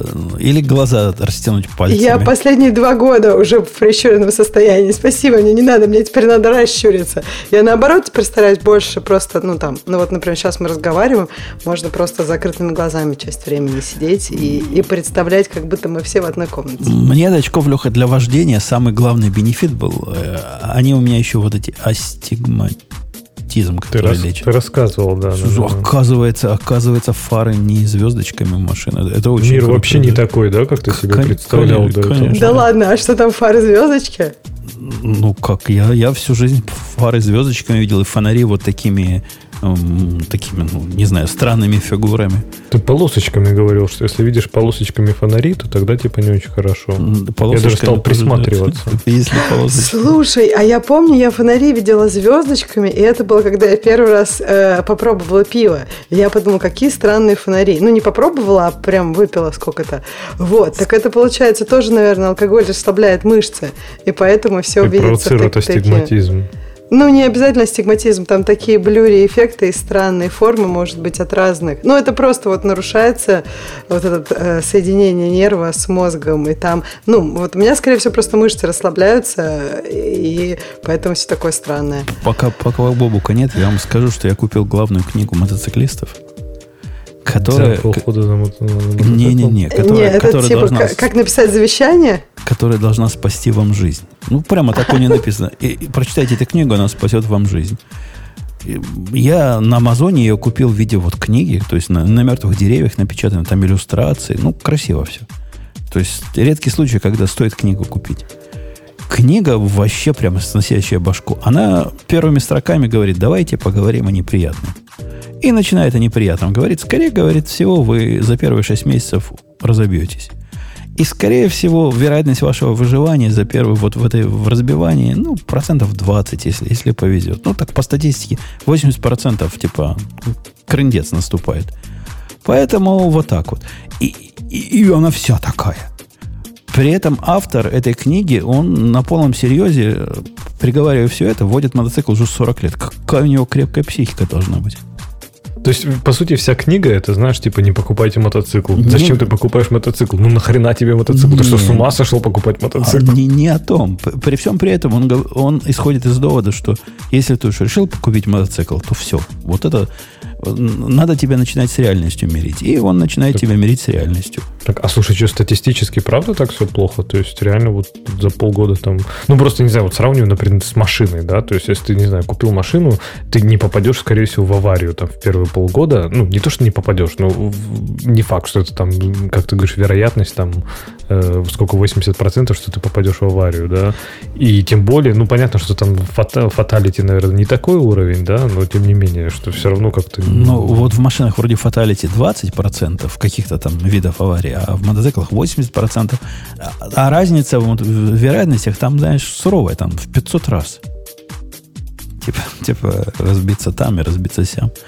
Не, не, то есть, типа, потому что мотоциклисты ездят более дерзко? И, то есть, почему же, ну, не знаю, вот едешь на машине? Потому например, что ничто тебя защищает. Ну, Леш, ну вот представь, мотоциклист, он же, вот любая авария в машине, это просто бампер, тук-тук. Любая не, авария говорим... у мотоцикла, какая-то часть его тела. Не-не, понятно, но мы говорим, смотри, мы говорим попасть в аварию, да, то есть, вот просто быть вовлеченным в аварию. То есть, шансы, если ты ездишь нормально по правилам на мотоцикле и нормально по правилам на машине, я бы сказал, должны быть одинаковые. Я не знаю, может, они они Да, не одинаковые. да, сказал, ну вот- должны быть одинаковые. Нет, там, там Леха, с, раз- с разные странные проблемы возникают.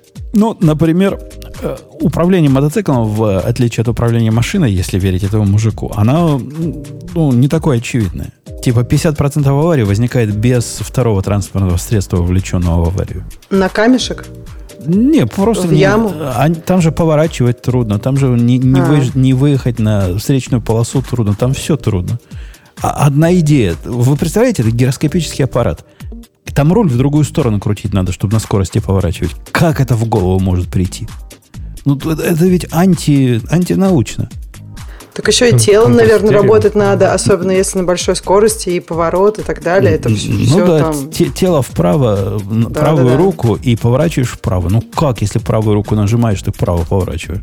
Это ведь анти, антинаучно. Это ведь просто все, все ре- рефлексы велосипедиста против этого э, протестуют. Поэтому, да, бьют, бьются, бьются как, э, как сильно. Си- сильно бьются.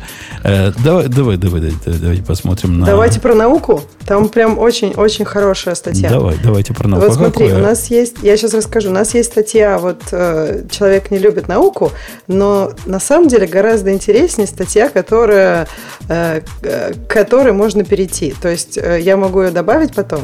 Статья про, э, статья называется э, «Как происходит наука», This is how science happens. А, но тут про что? Про то, что несколько лет назад было опубликовано исследование. Мы, возможно, даже его трогали, я не помню точно. И там про то, что э, как связаны языки программирования и качество кода. А, И там товарищи, исследователи взяли большой дамп данных с гитхаба. Они а, пытались э, некоторые комиты обозначить, что вот это как багфиксы, и понять, вот сколько багфиксов э, в, в проектах, которые написаны на определенных языках. Я еще помню, что нас удивило, что там, например, получилось, что там TypeScript, например, очень без багов. Прям вот такой классный язык, на котором что ни напишешь, багов нету. Ну и у них, в общем, получились разные данные, получились данные э, в таком ключе, что да, действительно язык программирования прям так статистически значимо влияет на количество багов, и вот у них получилось, что некоторые языки достаточно безопасны, как TypeScript, например. Э, И это все было в 2014 году. Вот дальше начали, начались разные люди, разные люди начали на это смотреть, удивляться, что вдруг почему TypeScript. И, например, оказалось, что то, что у них было э, обозначено как TypeScript, это вообще были, это вообще были Qt-конфиги. Qt-конфиги конфи- э, проекта Bitcoin, э, который написан на плюсах. И то есть вообще это был не TypeScript, все, что связано с TypeScript, надо просто отправлять в утиль, потому что это не оно и вообще никак не связано. Дальше товарищи решили повторить это исследование. То есть они просто, повтори, э, просто попросили прям весь дамп данных, которые те использовали, и начали его крутить. Что они сделали? Они взяли и э, изначально комиты были обозначены автоматической системой. То есть, по сути, если есть слово «фикс», в названии комита, то они считали это багфиксом. И то есть вот они это определяли как багфикс, вот, и потом вот это количество всех комитов со словом фикс они использовали как вот круто, мы теперь знаем, сколько багов в этом коде. А вот эти чуваки решили просто все ручками проверить. Э, То есть просмотреть глазками. У них там было несколько человек, которые смотрели на каждый комит. Ну и у них получились совсем другие результаты. Дальше тут есть много про то, что статистические методы, которые использовали первые, получились да, далеко от э, ну, получилось, что они показывают разные результаты. И вообще в результате всех этих перетрубаций оказалось, что язык программирования как-то сильно меньше влияет на все происходящее. То есть, в общем, пока получается, что какой-то такой глобальной статистически значимой связи между языком программирования и и количество багов вроде как не обнаруживается. Но э, этот чувак вначале употребляет, автор этой статьи употребляет, что на самом деле есть связь между состоянием программиста и там выспанностью, например, его. Вот такие исследования были, и они очень, э, очень хорошо воспроизводятся еще раз. Ну и дальше товарищ говорит, да, про то, как много вот э, наука делает неправильно, и про то, как, много, как наука это такой очень социальный процесс и так далее и тому подобное. Статья интересная, прям всем советую почитать. Я субъективно и инстинктивно вывод о том, что язык программирования влияет на количество багов, мне звучит подозрительно. И сразу хочется перепроверить их методики. Тут недавно была статья, если взять какой-нибудь, э, какую-нибудь картинку, случайную картинку в интернете, какую-нибудь там, знаете, авто, автоматически сгенерированные вот эти красивые картинки, перевести ее в, в набор символов и, и текста, то, скорее всего, этот текст окажется валидным питоновым выражением. Не питоновым, по, э, перловым, перловым выражением, да. То есть лю- Слушай, любой бред берешь, и получается результат какой-то. Подожди, тут же не про это. Ты, мне кажется, перевернул это. Э, они, смотри, они, то, что вот получилось, вся эта история с этим исследованием не показывает обратное. Она не показывает, что вот язык программирования не влияет. Она на самом деле показывает, что вот в результате этого исследования на гитхабе не получилось установить, насколько язык программирования влияет. У них получилось там очень-очень маленькие цифры. Ну, прям вот просто совсем маленькие. И как Но ну, бы просто... они уже на границе статистической значимости. Подожди, Леша, я хотела еще договорить. То есть на GitHub они что еще нашли? Например, что, что их очень усложнило работу. Там очень много форков. И они вначале думали, что у них как бы вроде как достаточно э, как бы всяких этих проектов, чтобы э, эти форки распределились равномерно между всеми языками. А потом оказалось, что нет, нет. Например, у них вот этот проект биткоин, на котором они уже с TypeScript погорели, еще, оказывается, у него 18 форков. И они вот, у них получается чуть ли не как бы большая часть проектов на C++ это просто форки биткоина. То есть это как бы не по C++ выборка, а по форкам биткоина. И просто, может быть, GitHub это не очень удачное место, где можно это устанавливать. Может быть, надо просто придумать какое-то другое место. Ты понимаешь, они же не установили, что нет связи. Они установили, что на этом датасете у них не получается сделать какие-то э, конклюзив выводы, э, какие-то законченные выводы, статистически значимые выводы. Как бы никто обратное не опровергает. Но это просто плохое исследование. Я так понимаю, все с этим согласны, что это прям конкретно странное, плохое исследование. Но я здесь вот хочу вернуться вот к Компутуну, что действительно интуитивно я тоже скажу, что есть языки, в принципе, которые более безопасны. То есть, ну вот даже то, что мы говорили выше, в самом начале, да, про этот э, bitwise end или логический end. То есть, почему это случилось? Да потому что C наплевать там, или C++, это, это типа integer, он может и так, и сяк, и обкосяк, но это же не имеет никакого смысла. То есть, в каких случаях тебе нужен будет bitwise end, например, для булианов? Да ни в каких. Если у тебя есть система типов, это должен ловить компилятор. То есть такие баги даже не должны проходить. Там не то, что мы говорили про всякие там э, статик-чекеры, э, всякие там линтеры и прочее. Да тут даже не должен доходить до линтеров. Это должен ловить компилятор. Если это boolean флаг, ну какой там может быть bitwise end? И то есть этот язык, который создан, чтобы стрелять себе в ноги и другим в ноги и вообще в другие разные конечности тоже. Слушай, понимаешь, вот с нашим, с человеческим интуитивно понятно, мне кажется, очень сложно такое почувствовать именно э, вот эту величину, там, как бы магнити, магнитюд, да, то есть вот насколько одно интуитивно понятно больше, чем другого интуитивно понятно. Например, ты согласишься же, когда человек, я не знаю, там, пипец не выспался в депрессии и так далее, то вот он, наверное, будет код с, больш, с большим количеством ошибок писать. Конечно. Будет ли это больше ошибок, чем или то... Или с меньшим количеством ошибок. Но ну, ты да нет, соглас... почему? Но ну, ты Или меньше кода, да? Или, нет, например, же... новичок по сравнению с, ну, действительно экспертом. То есть для, для того, ну, то есть количество кода, который ты написал, и если ты о нем думаешь, то оно все равно, ну, уменьшает, скорее не... всего, количество твоих ошибок. Не-не, понятно, но, Ксюш, но ты же согласишься, что есть языки, которые более строго относятся к формальным проверкам того, что ты пишешь. Мы не говорим про сложные логические ошибки. Там сложно отловить, хотя тоже есть инструменты, да, там формальные проверки, всякие зависимые типы. Мы говорим, вот давай возьмем вот этот bitwise end, да, то есть ты не выспалась, там проснулась утром, что начала писать bitwise end, написала у boolean выражение вместо логического end, побитовый end. И тебе, естественно, компилятор сразу эй, эй, эй, ты что пишешь, это не имеет никакого смысла. И все, ошибка, ну, ты ее изби... Э, ошибки нет, правильно? Ты ее починила до того, как ты ее даже там скомпилировала и запустила программу. Вот некоторые языки так делают, а некоторые нет. Слушай, ну вот я, я с тобой согласна. Опять же, интуитивно кажется, что вот ну тут прям все здорово, а тут прям нет. Но давай так, вот на языке, на котором ты много пишешь, вот у тебя там IntelliJ, да, ну она прям очень умна. Вот у тебя реально прям очень часто, что она умнее тебя, тебе кажется, что она вот прям такие ошибки отлавливает, которые ты никогда бы не подумал. У меня такое бывает, ну вот, ну редко. То есть такой, да, вот тут интересно, что она заметила. Но, блин, это редко бывает. Да, у, у, меня, говорим... у меня, я за Леху отвечу только в другую сторону. У меня не IntelliJ идея вылавливает, ошибки, которые умнее меня, а юнит-тесты вылавливают ошибки, которые я, ну, я, я, ты кон... против себя, нет, это я другое. Я конкретно смотрю на свой, на свой код и думаю, подходит он вообще под э, мое определение, надо ли писать к нему тест. Ну, думаю, ну, наверное, надо. Пишу тест, опаньки, тест не проходит. Ну, как не проходит? А там какая-то тупая совершенно вещь, которую мой мозг замылил и, и перевел в правильную вещь. Нет, Скоро ну это ты, ты против себя, это другая. писать вначале. Да, будет смешно. И потом он, потом будет говорить всем, кто тесты не пишет вначале, что они ничего не понимают.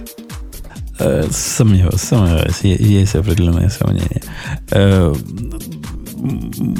я в, твой, в твою копилку твоих доводов, Ксюша, знаешь, что бы добавил? Что, возможно, вот эта величина настолько ничтожна влияние языка по, по сравнению со всем остальным, что ей можно пренебречь.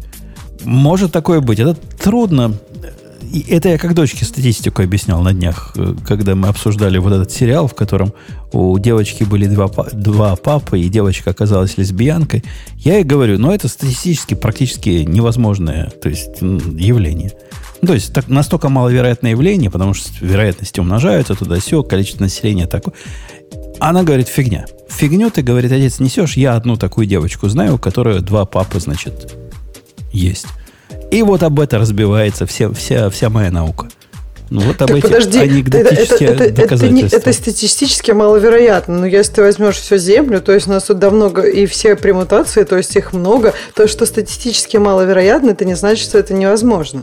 Конечно, статистически ничтожная вероятность. Я, я, вот это я пытался объяснять, что ну, вряд ли в сериале, который про обычную жизнь рассказывает, это можно показывать как обычное явление. У нас про это был спор. Слушай, на, ну подожди, на сериалах... На этом целая теория антиваксеров построена. Подождите, не надо им говорить про статистику. Нет, подожди, мне кажется, на этом же и пост... вся массовая культура. Ну, то есть сериалы, они показывают вроде как обычную жизнь, но там должны быть какие-то интересности, иначе никто не будет смотреть. Иначе можно вон в окно в эту обычную жизнь смотреть. Ты же понимаешь, что там должны быть какие-то повороты сюжета, которые, может быть, статистически маловероятны. Как бы, ну, ну это же так и должно быть, нет? Ну, в зависимости от контекста сериала. Ну, ну, в этом случае нет. Это был сериал ужасов. По-моему, называется «Американские ужасы». И вот эти вещи в нем были абсолютно ну, фоновые, не, не относящиеся к сюжету. Там про то, что людей там пилами разрезают, а не про то, кто, кто с кем спит.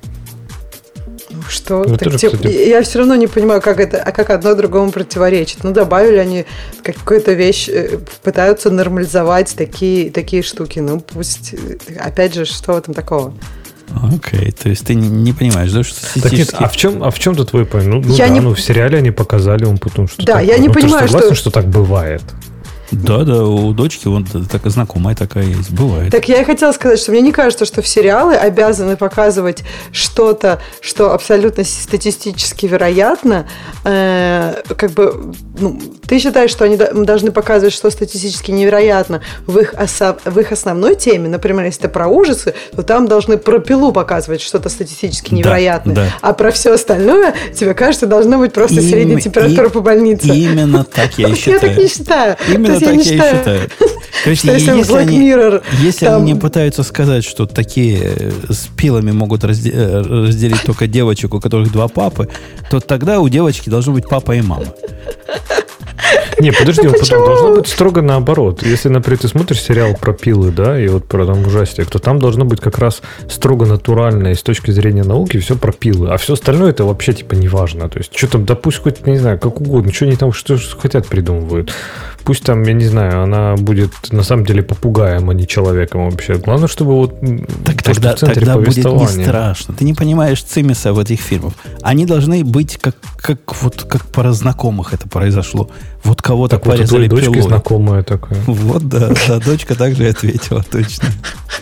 Слушай, ну я, я, кстати, так совершенно не считаю. Всякие там эти крики и прочее. э, ну, вот мы, мы, мы в России все, все эти фильмы смотрели. Как бы, может быть, для американцев они были что-то знакомые. Для нас это было совершенно какая-то незнакомая, странная жизнь, но при этом все равно было страшно и прикольно, и нормально. Да общем, не ладно. Ксюш, я, я только недавно понял, что, вы знаете, есть пародия, да, на крик какой-то фильм. Ага, То есть там да. какая-то такая, ну, типа смешно. Я реально понял, что это два разных фильма недавно только. Вот там типа год назад. Что типа есть крик, а есть пародия на крик, и они типа вообще разные. Типа это, это не а то, ты что крик только это пародию комедия. смотрела, думал, что это крик или, или как? Я честно не помню. Я крик смотрел оригинальный и пародию когда-то, видимо, то ли она у меня подмешалась как-то в голове. То есть я реально думал, это один и тот же фильм, что это такая типа черная комедия на самом деле.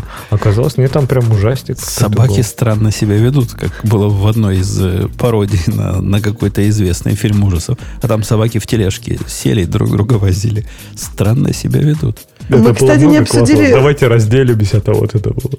Статью. А, да, да, да, это, кстати, прикольно было. Но это просто пародия была не только, по-моему, на Крик, а на все фильмы, которые тогда были очень популярны ужастики. Или мне кажется, что сейчас они не популярны. Но тогда я была прям вот в мейнстриме ужастиков. Все ужастики с выключенным светом были просмотрены, и это было, конечно, прям круть.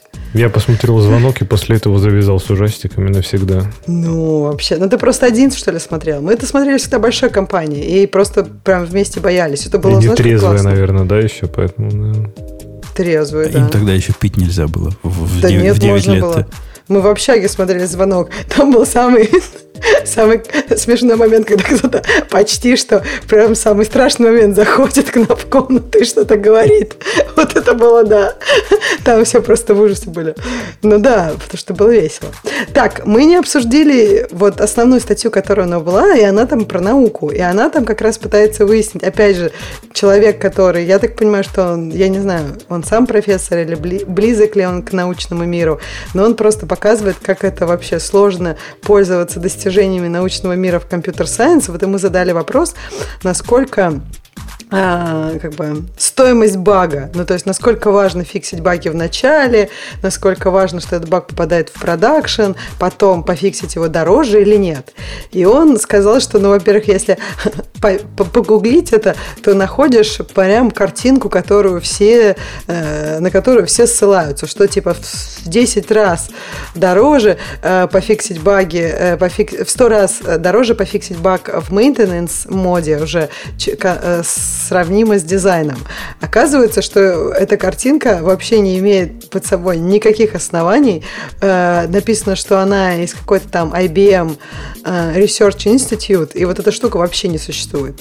То есть это про то, что если вы нашли какую-то картинку, вы сначала проверьте, откуда она и что вообще она значит.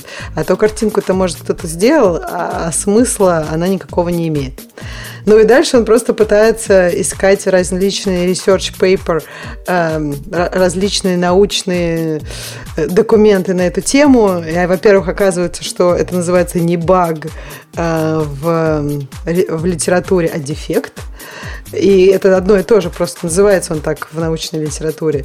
И дальше, что мно- многие документы на эту тему вообще ерунда какая-то, и что не надо смотреть никакие документы, э, никакие опубликованные научные работы до 2010 года, э, ну и так далее и тому подобное. И я просто о чем? У меня в чате спросили, а что я думала про науку, а я думала, может быть, мне пойти и там, не знаю, там получить PhD в компьютер сайенс. И вот, почитав это, мне кажется, им надо там точно, чтобы кто-то пришел и что-то со всем этим сделал. Потому что, по-моему, как это сейчас все двигается, это прям сурово. Так, а проблема-то чаще всего не в том, что типа они не умеют, у них нет метода или они не умеют делать. Данные, подготовка данных. То есть, как и в Science, в любом, то есть, насколько ты подготовишь изначальную выборку, нас такие результаты ты и получишь. То есть, типа, Слушай, можно подожди, подобрать нет, данные, чтобы подтвердить любой из аргументов.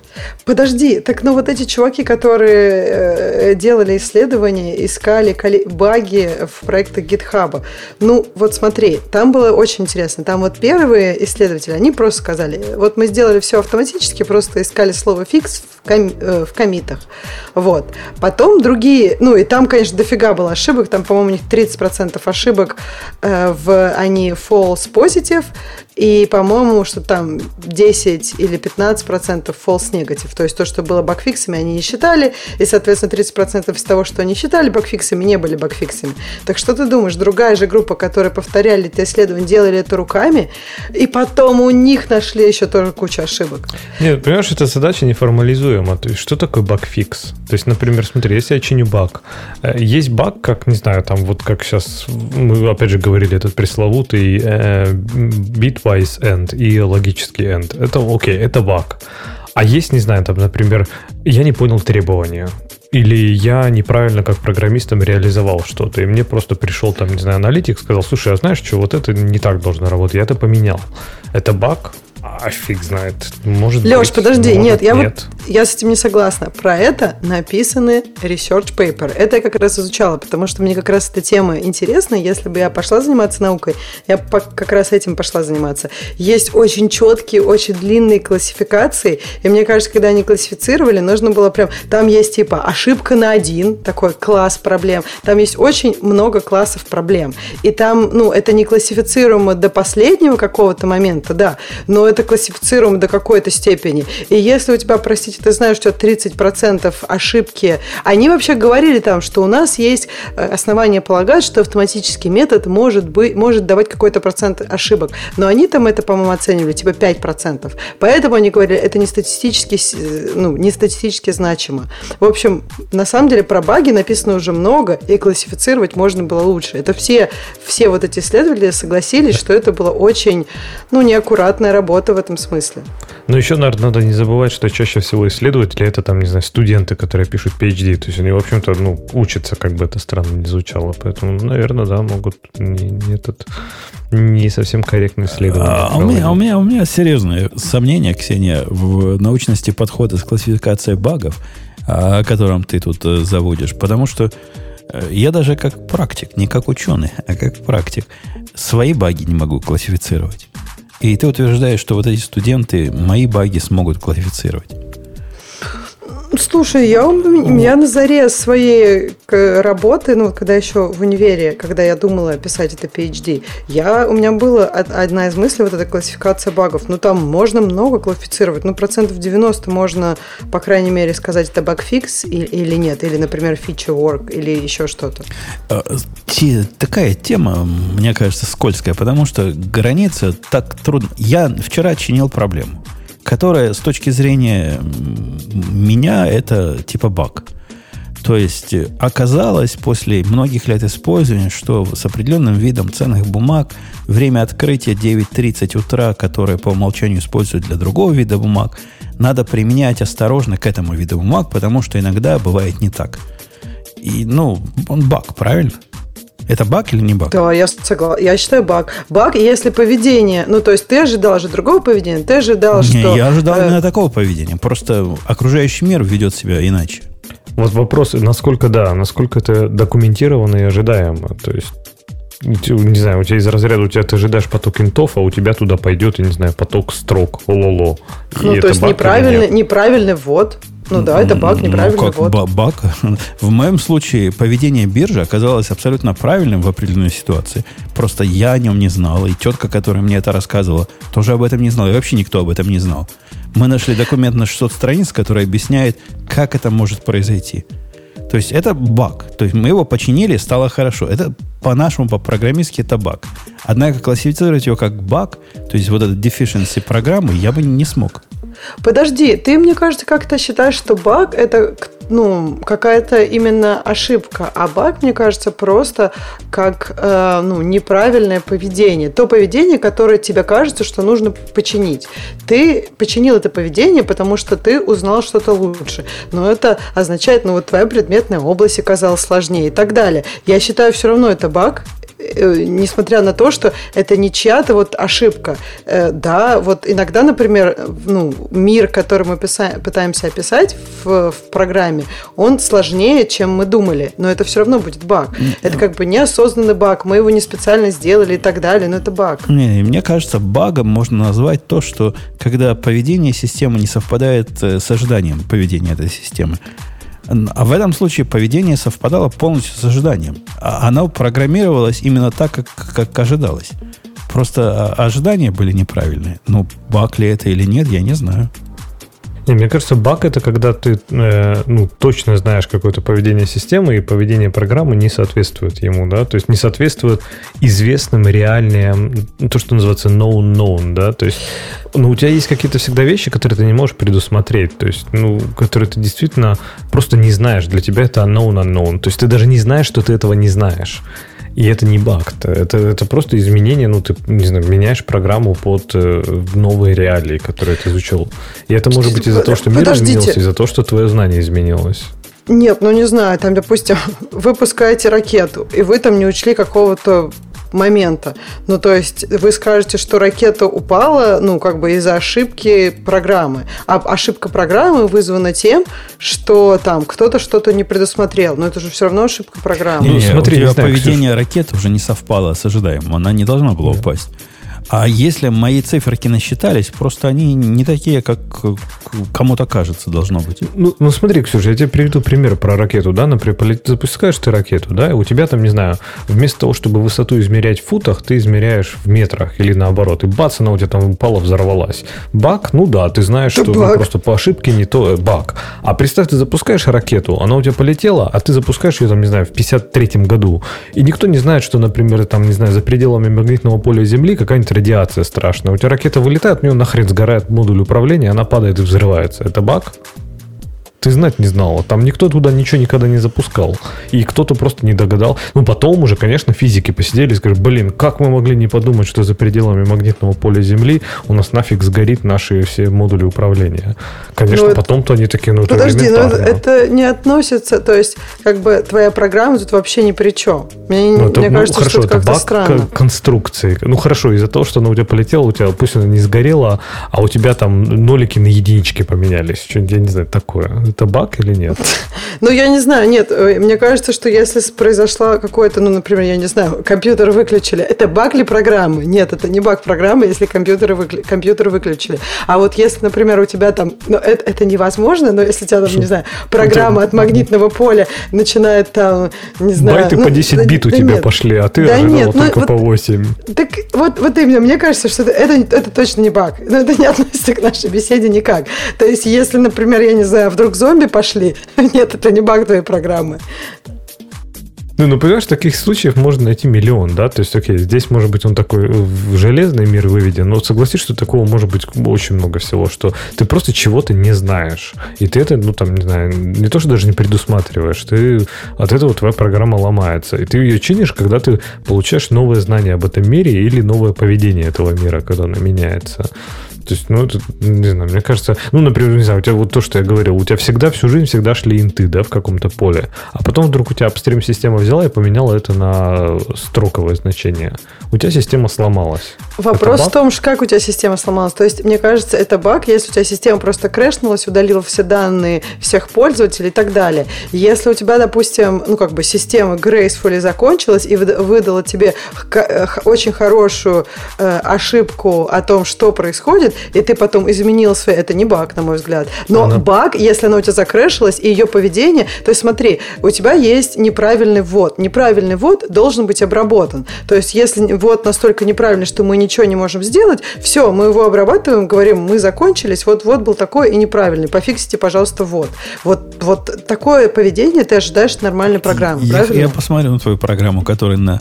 и- Если битики проинвертить, она gracefully закончится. Я хотел бы посмотреть на такую программу. Слушай, я тебе не говорю, что там, не знаю, я пишу идеальные программы или еще что-то. Это, же вообще разговор был не про то. Я хотел бы посмотреть на программу любого другого программиста, который умеет это обработать.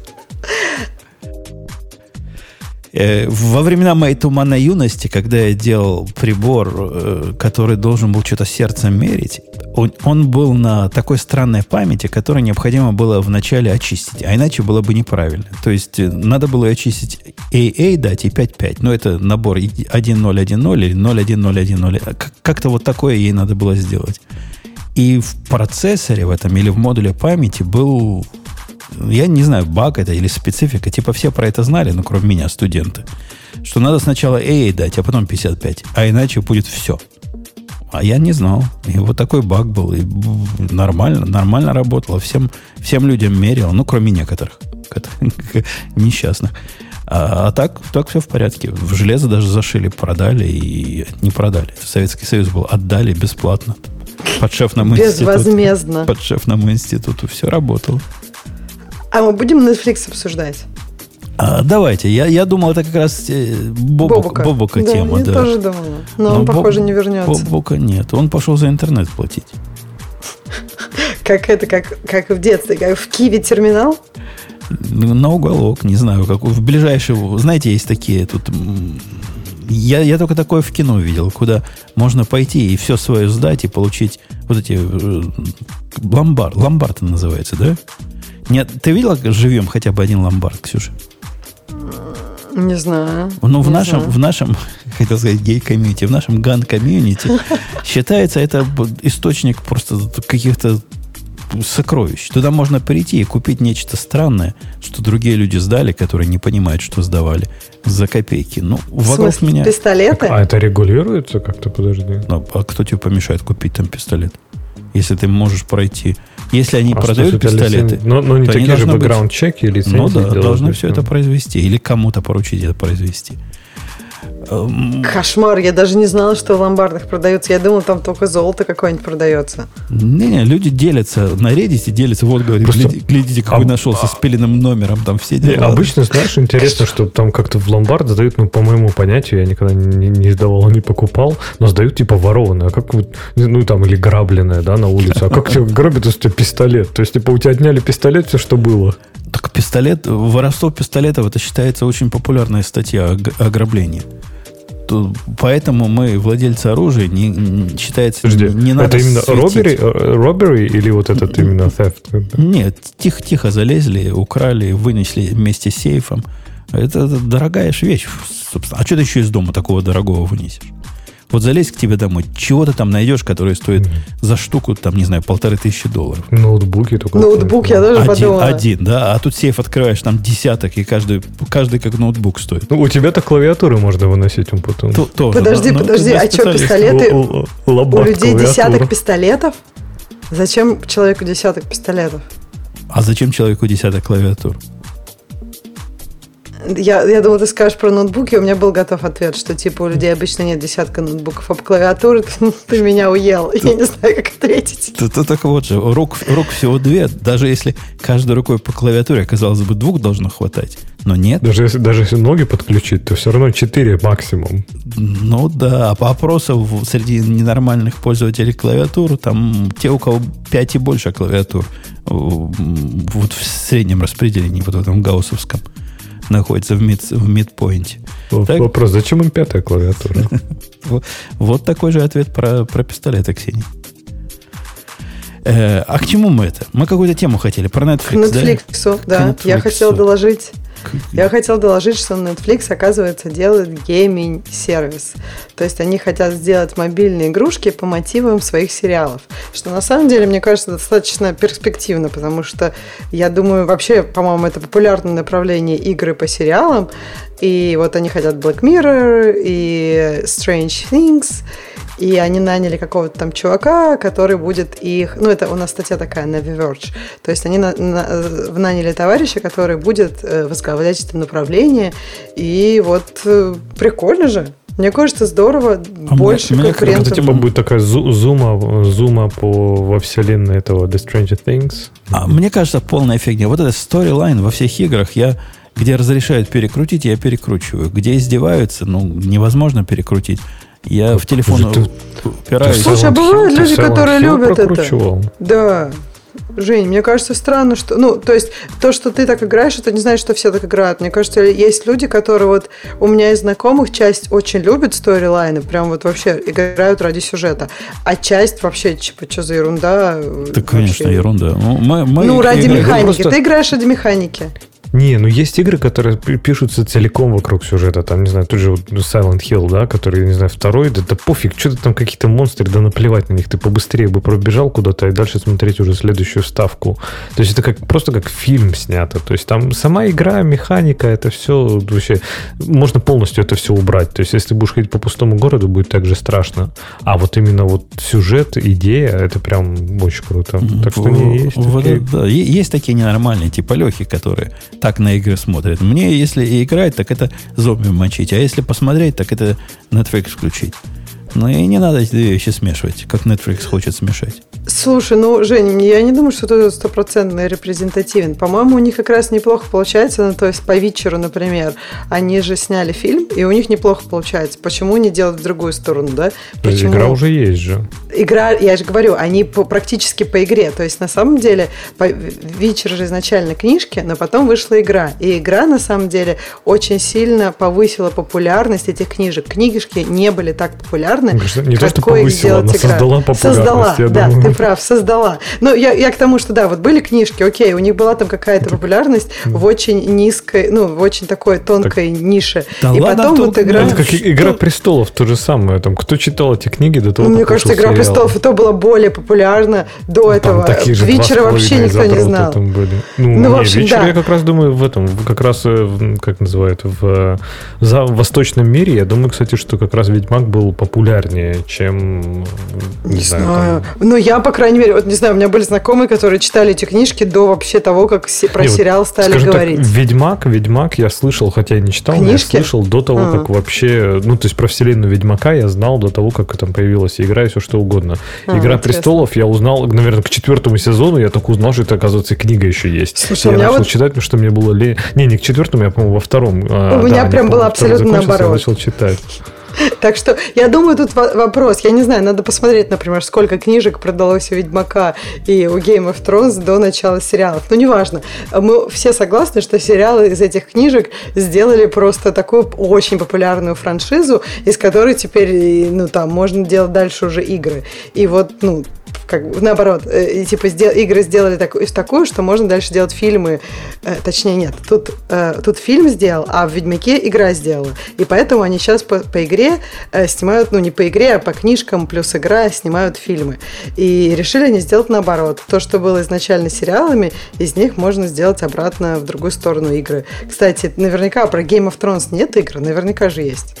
Что-то есть же какой-то, по-моему. То есть, видимо, они кому-то продали эти права, так, а, а тут они будут сами делать. Они будут вот такие лейблы делать, то есть прям серьезные, такие вот AAA уровня, да, то есть прям классная, с офигенной графикой, сюжетом, или это вот типа будет вот реально пиратики или зума какая-нибудь, вот там только с картиночками из Ведьмака.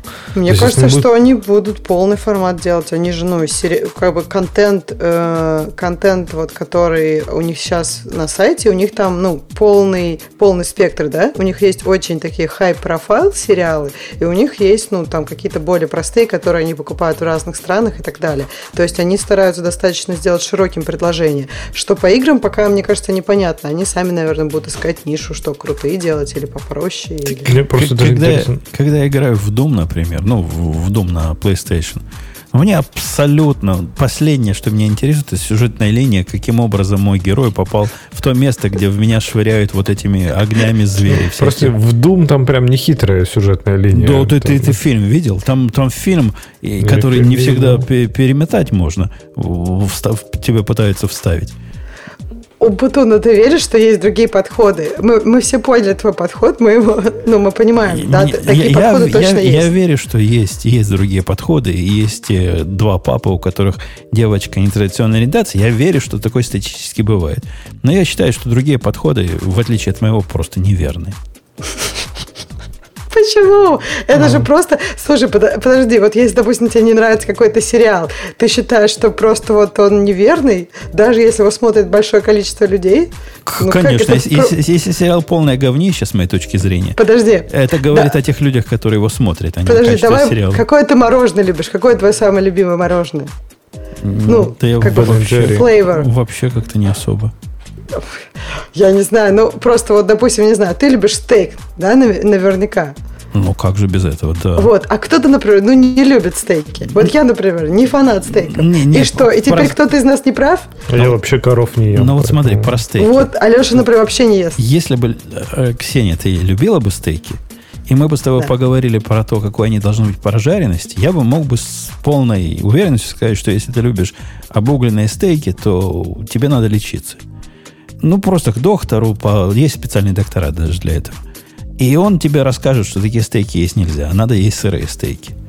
А то, что ты не ешь их вообще, ну, это уже за пределами дискуссии. Подожди, то есть, типа, если я, допустим, в игры не играю, то это нормально. А если бы я играла в игры и любила бы в играх сюжеты, то это был бы какой-то больной опыт, потому что надо вместо этого фильмы смотреть. Конечно. Да, ты, ты правильно понял аналогию. Именно так. Так, а понимаешь, потом некоторые игры, они как фильмы, они по сути делаются не ради геймплея, они делаются ради вселенной, они делаются ради именно вот, не знаю, вот этого мира, да, который, ради которого там люди смотрят сериалы. То есть ты смотришь как сериал просто ее. Там даже же зачастую ставки могут быть не на движке, да, а чуть ли не видеографические вставки такие.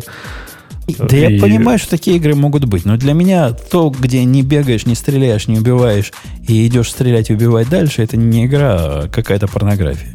Ну, кстати, говоря про то, какие игры они будут делать, они же привели пример. Помните, у них был проект э, Black Mirror, который Бандерло, как они его назвали? Bandersnatch.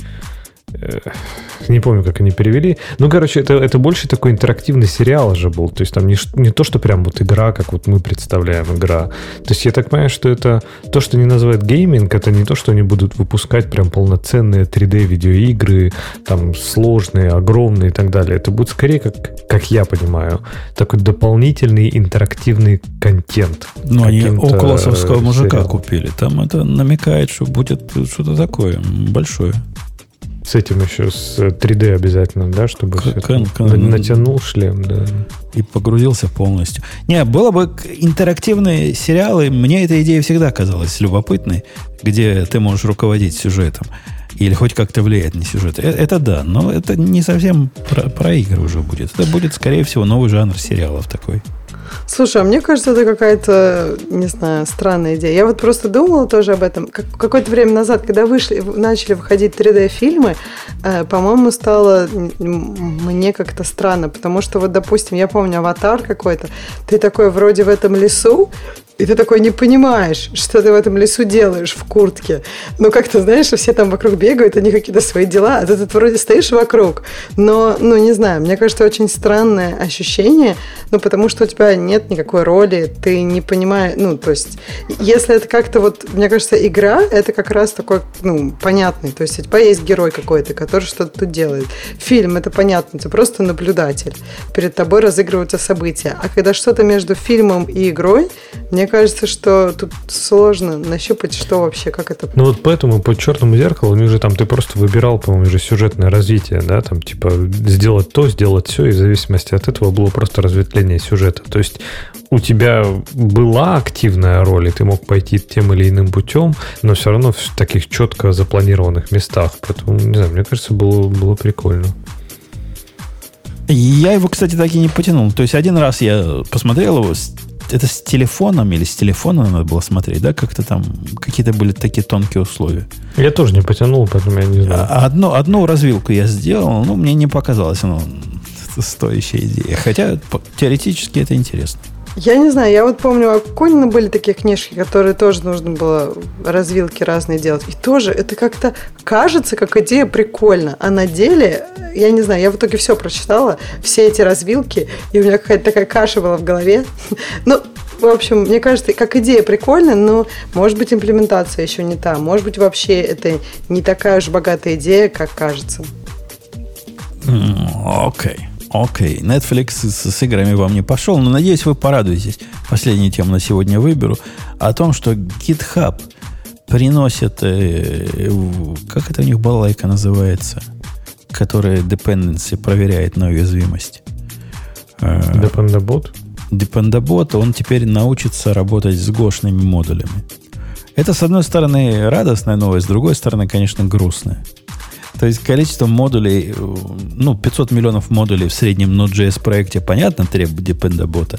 А то, что теперь и гошные проекты требуют этого бота для того, чтобы следить за актуальностью ваших э, зависимостей, это, э, с одной стороны, конечно, хорошо, а с другой стороны, грустно. В те далекие okay. времена, когда мы только начинали, две, две зависимости, и ласково за ними и любовно следишь. А теперь уже пять, десять. Одна, одна своя причем, да? Просто другой репозиторий.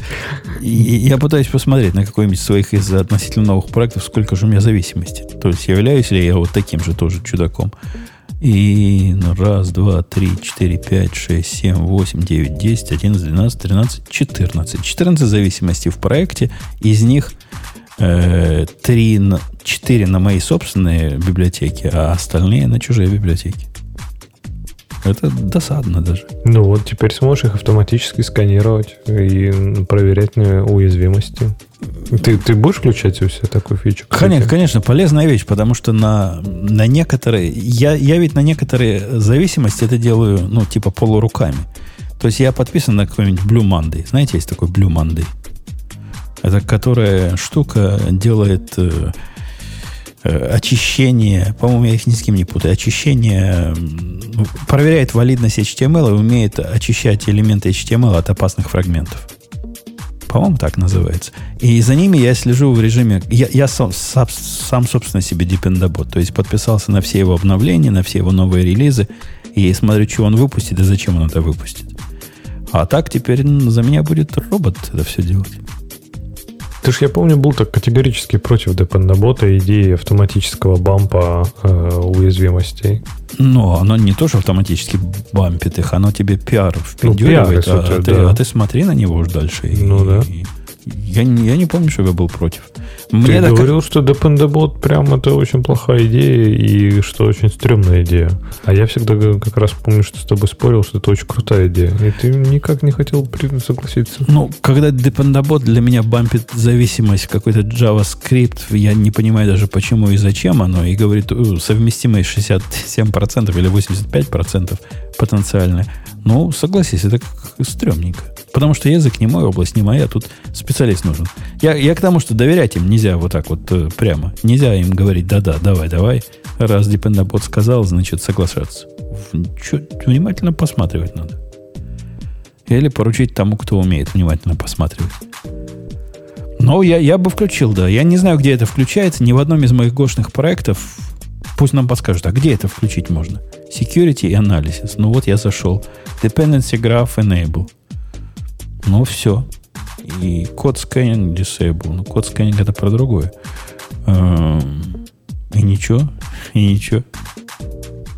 Не, не, не говорит. Может, это пока не выкатили всем. Я не знаю. Я, я не потом знаю. Потом всем принудительно, принудительно включат, потом просто всем, ну и все. Не будешь автоматически получать апдейты. Все три Dependabot алерты, что я вижу здесь, они про CSV what, Glob Parent, XML, HTTP Request, SSL, это все явно вот эти ярн-локи. То есть не, не наш язык, другой язык. Вот, вот там, вот все, все вот там. Но да, с одной стороны, повторюсь, это, это радость, что они ГОЗ настоящий язык считают. С другой стороны, грусть, что настоящему языку уже такая, такая штука понадобилась. Больше, больше одной зависимости нужно. Это, это, это обидно и досадно. А, кстати, у вас не бывает такого, что что-нибудь типа потом вползает постепенно в std-lib, там, не знаю, Go принимает, как, не знаю, всем нужен какой-нибудь э, раутер, и раз такой появился раутер в самом языке. Ну, раутер уже не появится, раутер уже есть как бы в коробке. Второй это же Go, они второй не впендюрит, второй раутер. А вот разные в X, вот это X, такой пакет, который с X начинается префикса, там как раз экспериментальный вводится. Там для... Там в свое время, по-моему, появился и мульти-эррор. Я не помню, мульти-эррор уже есть или нет. Wait Group там был в свое время. По-моему, сейчас он уже просто в Sync переехал. То есть такие вещи, которые народ говорит надо, надо, надо, и они там сначала там появляются, а потом переходят в STD-Lib. Ну, в принципе, в проекте, в любом более-менее ну, нетривиальном, тебя есть зависимость на эти иксы. Контекст, во, контекст хороший пример. Он когда-то был в иксе. Он вот в этом сидел в экспериментальном. А как его использовать? Ну, включаешь его к себе. Вот у тебя зависимость на экспериментальную. Черт знает что. А, типа X это, это не stdlib, но это типа от самих... Э, да, да, это кандидат в stdlib от, от самих авторов. И у меня есть golang org slash x slash crypto. Что-то я оттуда использую, какой-нибудь там Aragon. Ну, что-то, что такое, наверняка модное, которое еще не, не вошло в библиотеку. Так что да, да, так бывает у нас. Бывает. Бывает. Э-э- ну что, пойдем на тему наших, э- да? Да, да, да, я готова. Вот я Open source выбираю. альтернатива Airtable. В качестве бэкэнда может выступать почти любая база данных. Кажется, что этим можно заменить 90% внутренних приложений в компании. М, Ну, Бобук большой любитель Airtable, по-моему, когда-то мне тут его пытался впендюрить как решение на, на все случаи жизни. А, а можно подробнее? Зачем Так она? это же замена? Airtable, да? Это типа не самый Airtable. Ну да, альтернатива Airtable. Но сам подход к Airtable это когда у тебя такой... Ну, как тебе это объяснить? Ну, э, такой Microsoft Access на стероидах. М. Ну, что-то вот в это вро- в- вроде, да, Леха? Или нет? А я, слушай, я даже никогда его не трогал. Ну, я, там- там- там типа ра- вообще без понятия, что это. Ну, примерно в- на, на таком высоком уровне ты можешь себе определять э, поведение, а, как это называют, бизнес-логики. Ну, бизнес-логика должна быть такая, которая вкладывается в их понимание того, что может быть бизнес-логикой. И действительно, такие, такие проекты, ну да, Так, большой класс таких проектов, там бухгалтеры сами для себя, наверное, пишут. Так, какие-то все темы Формочки дальше тоже, рисуют. тоже То есть такой glorified access получается, да? Ну, плюс Excel, плюс, я не знаю, еще какой-то Visual... Все, все, все вот в одном флаконе для, для, для простых непрограммистов. Про компактный веб и ламповый протокол. А, собственно, в чем цимис статьи-то? Что, был такой Гофер и Фингер во времена, когда Ксюша еще про интернет не знала. Я сейчас не знаю. Вот, вот зачем, зачем ей это знать? Про Cloudflare я читал статью, которая жалуется на безумную стоимость входящего исходящего из AWS трафика. Там реально крик души. Не читал, Леха, это дело?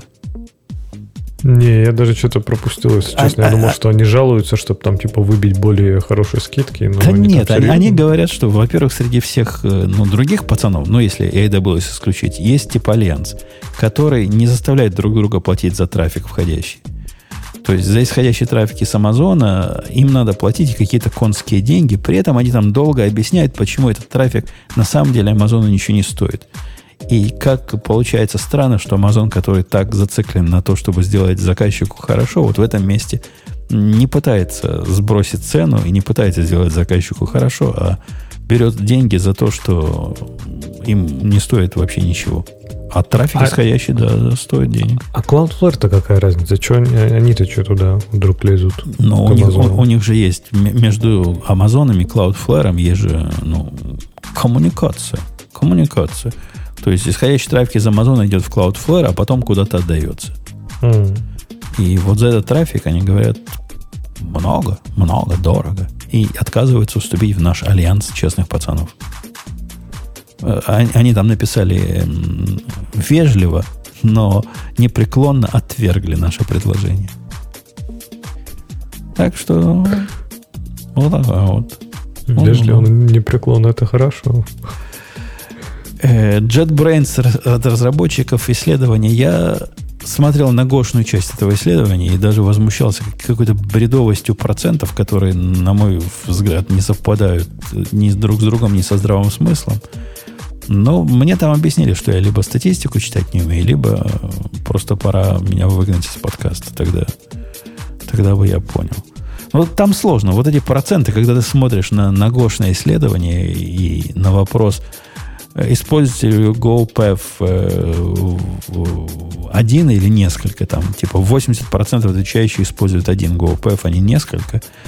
Э, Это надо понимать не так, что 80% GoPath используют, а Go, 80% из тех, кто использует Go. Та- Там, сложно все, сложно вот эти циферки вместе с- в мозг- в мозгу сообразить. Ну, ну, вы походите, посмотрите. Ну, я заглянул, как обычно, в Java, и там, в общем-то, год от года ничего не меняется. В основном Java 8, немножко Java 11, и Spring Boot, и Spring, он там типа 70% всей разработки делается на Spring, а все остальное так, в пределах погрешности. В Гошна что... меня удивило, что там какая-то цифра мне бросилась в глаза, да. Какой размер э, кодовой базы, с которым вы работаете э, в вашем, значит, ID и редакторе? Самый популярный ответ, знаешь, Леха, какой? Меньше, чем 50 строк. А меньше, чем 50 файлов. О, меньше, чем 50 понимаешь же, это такие наносервисы даже уже, маленькие-маленькие. То есть 50 файлов у них в проекте и меньше. Ну, окей, окей, окей. О, а вы, кстати, заценили вот это, а, если вы смотрели в демографию, да, прости, Ксюш, что 41% э, опрошенных определяет себя как сеньоры. И 36 middle, и 18 junior. То есть это такой Тут достаточно... Явно джуниоров не хватает в нашей сеньоры, профессии. Сеньоры, сеньоры. А, вот это классно. 41% это си... определяет уровень как сеньор, а сколько лет профессиональной разработки? 3-5. 27% ответили. Слушай, ну это же, это же популярная идея. Типа после года уже сеньор. Не, не факт, что они пересекаются, эти выборки, опять же, с точки зрения статистики. В смысле? А как? Ну, я не, не Меня удивлюсь, если пересекаются. Удивило?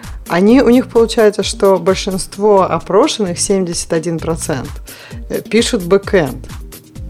И при этом JavaScript самый популярный язык. И меня вот это как-то что-то мне тут не, не складывается. Node.js наконец типа вот, подожди, вот зачем тебе для Node.js IntelliJ нужна? Ну, ну, просто интересно. Как она JavaScript да? как писать? умеет еще, хорошо. Да, да, то есть это самое главное. Я думала, там весь код какой-нибудь для JavaScript. Не, нет? не, она, но... она одна из лучших, наверное, в принципе. Mm-hmm. Ну, то есть весь код тоже классный, но IntelliJ прям серьезно умеет же. Я думала, IntelliJ все-таки там, ну, вот Java, Python, Go сейчас. То есть так, они вот эти направления. У, у них же отдельно есть ну, веб-сторм, а. специально для этого есть. Да. А, у них есть еще не, не, Они прям хорошо-хорошо умеют JS делать. Прям конкретно хорошо, да. И они JS считают за язык второго класса, да? Его бесплатно прилагают ко всем остальным нормальным языкам. Нет, по-моему, только в Ultimate они его включают. Да нет, нет, у меня, у меня включен JS именно со всеми все фи, да. Типа все фичи ты получаешь, потому что у них же там типа вот именно полноценная поддержка э, JavaScript, она прям такая серьезная, то есть там и рефакторинги, и вот эти все полноценные и неужели они прям все это включают бесплатно? Ну, да, по-моему, по-моему, по-моему. В нагрузку дают. Ну. А мне еще, знаете, что нравится? Что вот эти топ-5 языков, которые э, программисты планируют э, изучить каждый год, э, это, ну, всегда там есть Rust. Э, то есть Go, Kotlin, TypeScript, Python и Rust. Но в пяти языках, которые растут, никогда нет Rust. То есть там Python, TypeScript, Kotlin, SQL и Go. Но, ну, как бы... Ты понимаешь, это же язык, который просто вот. обречен быть в списке, что я хочу его Планирует, изучать. Да, пон... да, да, да, да. То есть ты, ты всю жизнь его планируешь изучать, но никогда не изучаешь. Да, это забавно. Мне кажется, так и есть, действительно. А мне вчера пришла дочь в законе, и, и с вопросом, с таким, знаете, как который специалистов тупик ставит. Я в прошлый раз э, ее продвинул на следующий уровень, э, когда рассказал, что такое гид и как им пользоваться, и вообще зашло-зашло. Вот просто все пользуются теперь гитом. До этого не было. Она говорит, а не могли бы вы, дорогой, значит, отец в законе, еще что-нибудь такое рассказать? Вот, вот как гид, ну, чтобы вот так же было вот такое вот полезное. И я задумался, что же еще такого вот? Чему еще научить человека?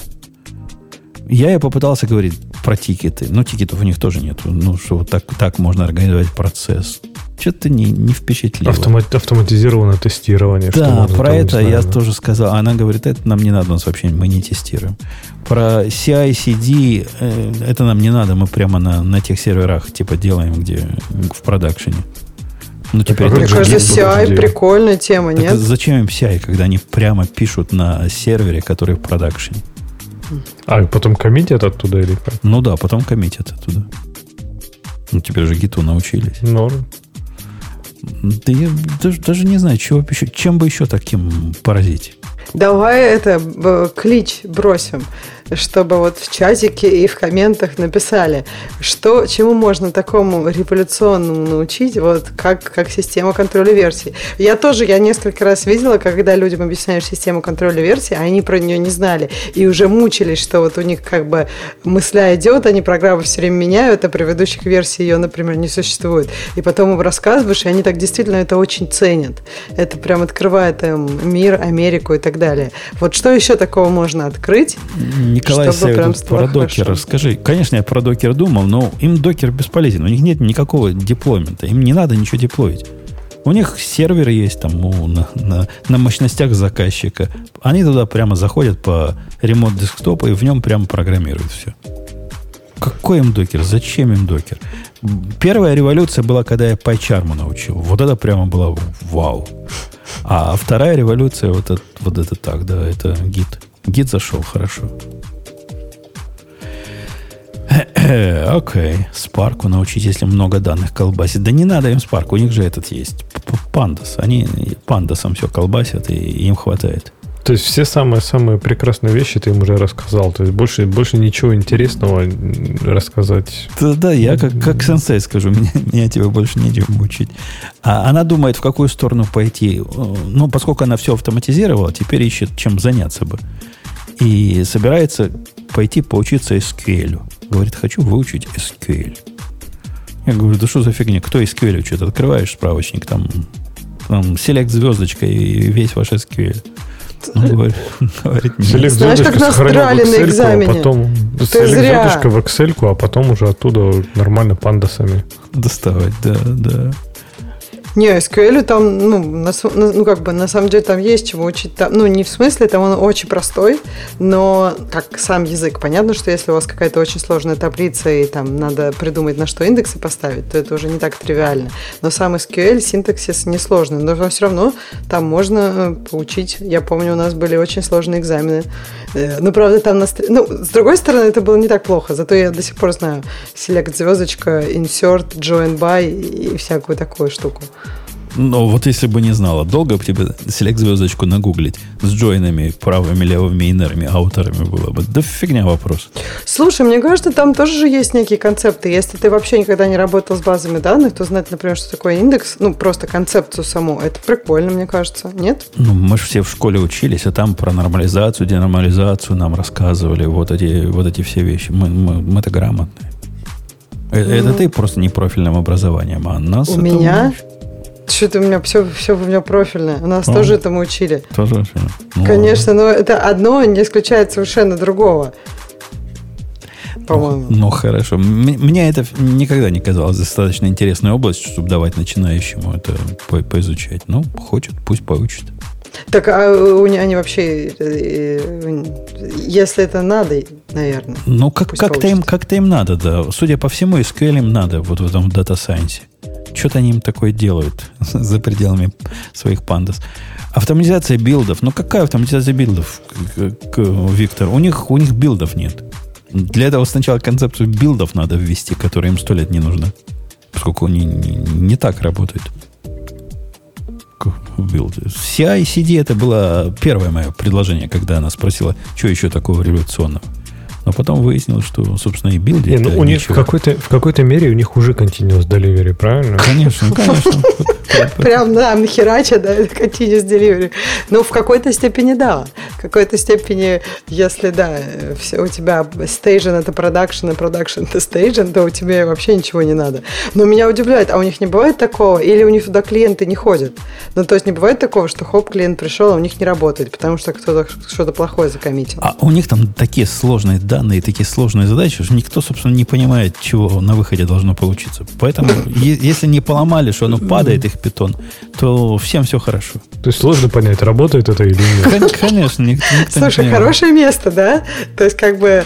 Но это, это ведь, вот а эти... ты говоришь, Ксюша, классифицировать баги, да? Вот, пожалуйста, люди даже когда видят результат не знают. Актуарные, ну вы представляете себе задачи, которые актуарные вот эти, которые определяют, какую надо тебе страховку водителю мотоцикла, если ему там 35 лет, и он до этого в 75 авариях побывал.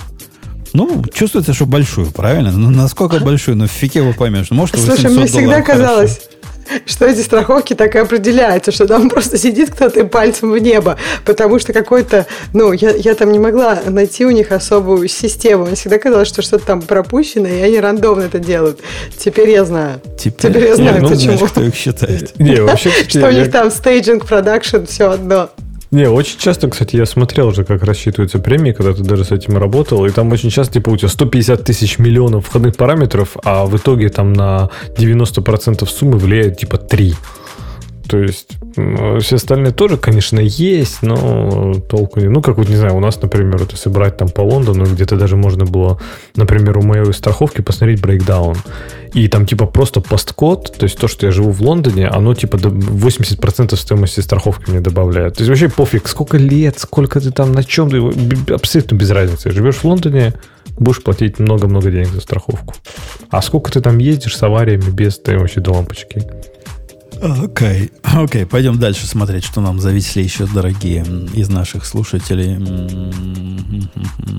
Спецификация протокола MongoDB э, прямо запрещающая. А это кто проснул, проснулся-то? Ну, мы про это уже сто лет назад говорили, о том, что у MongoDB не свободная лицензия, уже S, SPL, она, да, по-моему, называется, на S как-то, которая специально против Амазона придумана.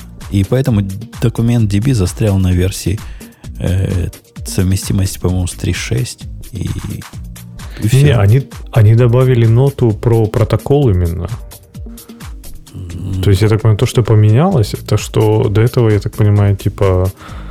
Я даже не знаю, что у них тогда было лицензировано, но сейчас они написали, что вот именно сам протокол передачи информации, он типа тоже защищен. То есть ты не можешь, не знаю, там взять какой-нибудь, э, подключиться к какой-нибудь, не знаю, к Amazon из своего продакшн-приложения, используя протокол Mongo.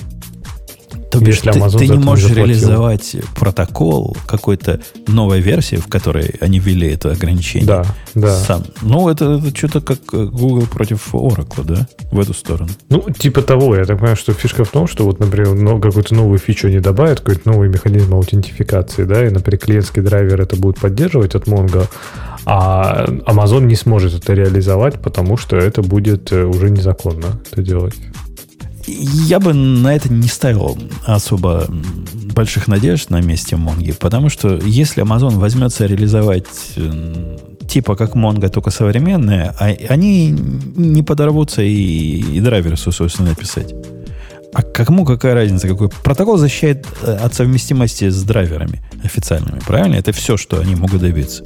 Ну да, я так понимаю, чтобы, чтобы, ну, типа, не сбегали именно, знаешь, за счет, типа, поменял connection string и ушел с Атласа на Amazon. То есть вот, вот Так таких э, вот это, они- это ведь не защитит. Если ты предоставишь свой собственный драйвер, который с драйвером с точки зрения э, ну, API драйвера совместим, но по протоколу совсем другой, ну как это тебя спасет? Ну, если, если API совместим, да, это понятно. Но тогда тебе надо, чтобы он вообще вот наш один в один был совместим и со всеми там его подковырками, и со всеми тонкостями, со всеми возможными вариантами поведения, то есть тогда да. А так я так понимаю, что идея в том, что, не знаю, у тебя есть приложение, которое работает, и ты такой, опа, переключусь на Amazon, потому что там дешевле. И такой, хоп, поменял ну, одну, одну в конфиге значение, и все заработало. А будет так нельзя, потому что протокол уже тоже будет лицензирован под этим. Да SSP. можно будет, просто будет свой протокол бежать, и все. Это либо впо- так, вполне, типа, вполне, да, да. вполне решаемая задача. Выглядит снаружи так же, а внутри все по-другому сделано. Там не настолько, я не знаю про протокол, но с точки зрения API это не так сложно. Но не зря появляются ведь клоны Монги, которые не, не Монго, но по API совместимы. Вообще не понимаю, чем. Amazon мучиться? Они бы купили бы уже эту Монгу, да и все. И делали бы, что хотели просто. Может, все к тому идет. Хотя они там себя так как-то высоко ценят.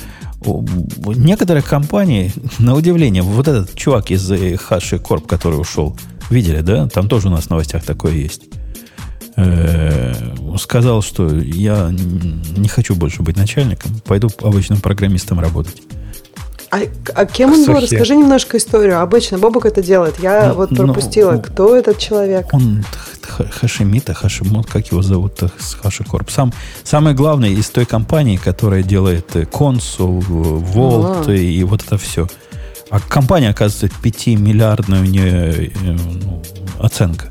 Он тот чувак, Вау. который вот в честь которого Хаши, собственно, называется. То есть вот он, у него компания с 5-миллиардной оценкой, и он говорит, не хочу больше быть начальником, пойду в программиста. Ну да, говорит, я буду программистом, причем вообще не, руководящим программистом, а просто программистом типа исследованием, исследователем. И буду заниматься тем, что мне интересно, областями. Если моя помощь понадобится, ну, могу какой-то группе на таких же условиях, как любой другой программист подключиться. А так у нас все уже на мази, SEO у нас есть.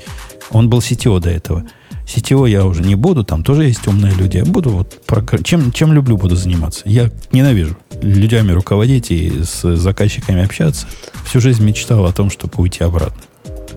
Не, ну это прям очень круто, когда человек, э, у человека есть смелость заниматься тем, чем он хочет. Потому что наверняка люди от него ждали другого, и это есть такой, такая иллюзия, что надо делать то, что люди от тебя ждут. Так, а вы не думаете, что это тоже легкая такая немножко хитринка у него есть? То есть представьте себе, вот команда из трех, там, из пяти программистов на каком-то проекте. И не будет ли у него э, сам факт, ну, все же знают, кто он такой, правильно? Не то, что там он инкогнито такой пришел. То есть, что, скажем так, его авторитет и его бэкграунд будет давать ему такие какие-то э, не знаю, в рычаги давления, которые, в общем-то, как CTO он будет действовать, да, то есть, ну, типа, да, он формально там по позиции программист, но как он скажет, так и будет. Да какая разница, если он напишет дофига кода, пофиг всем, какая у него это... Ну, то есть, мне кажется, люди зарабатывают свой авторитет разными способами. Окей, у него есть какая-то добавочка, но если там, допустим, от него никакой пользы не будет, там вот, например, в Амазоне часто есть такие люди, у которых title очень крутой, но от них никакой пользы. Ну и все их аккуратненько обходят, ну так, балласт. А есть такие люди, от которых дофига пользы, и неважно, какой у них title, и все с ними работают. Ну, то есть, я не знаю, что ты имеешь в виду, что у него какой-то изначально есть авторитет, ну, есть, но если пользы не будет, и, и как бы он быстро пропадает. Ну, тут вопрос про то, не будет ли его авторитет э, именно фактором решающим, а не его технические э, гениальные идеи. То есть, если его пиар приняли, он- приняли почему? Потому что он бывший CTO или потому что пиар хороший? Тут есть, есть определенная проблема, но если он, он в свое время с CEO ушел на CTO, и как бы он, ну, под- подчинялся ему, видимо, как-то, да, его организационным решениям. Может, он и здесь может уйти и подчиняться CTO, которого он сам и выбрал. Опять же, если ему так нравилось там власти никому не подчиняться, он бы мог из CTO обратно уйти в CEO, правильно? Но он ушел в гораздо более свободное плавание. Ну, значит, ему так интересно. Ну, не знаю. Просто чувак реально имеет, может выбрать то, что ему интересно. Это же круто. Да, да нет, красавчик вообще. А вообще интересно, кстати, вот ну, про эту статью, когда я читал, я задумался, что э, насколько разные какие-то карьерные пути, да, вот в, особенно в, в западных компаниях, в американских, да, и вот в российских. То есть в российских у меня всегда было понимание, что твое развитие это там junior, middle программист, потом там senior, потом там обязательно team lead, потом обязательно менеджер, потом какой-нибудь. То есть ты как ты из программиста уходишь в, в управленцы, чтобы расти. А он даже здесь вот между строк говорит, он пере- переключается именно на позицию individual contributor. И это вот это просто как вот если брать там западные компании, да, особенно американские, это две абсолютно параллельные ветки.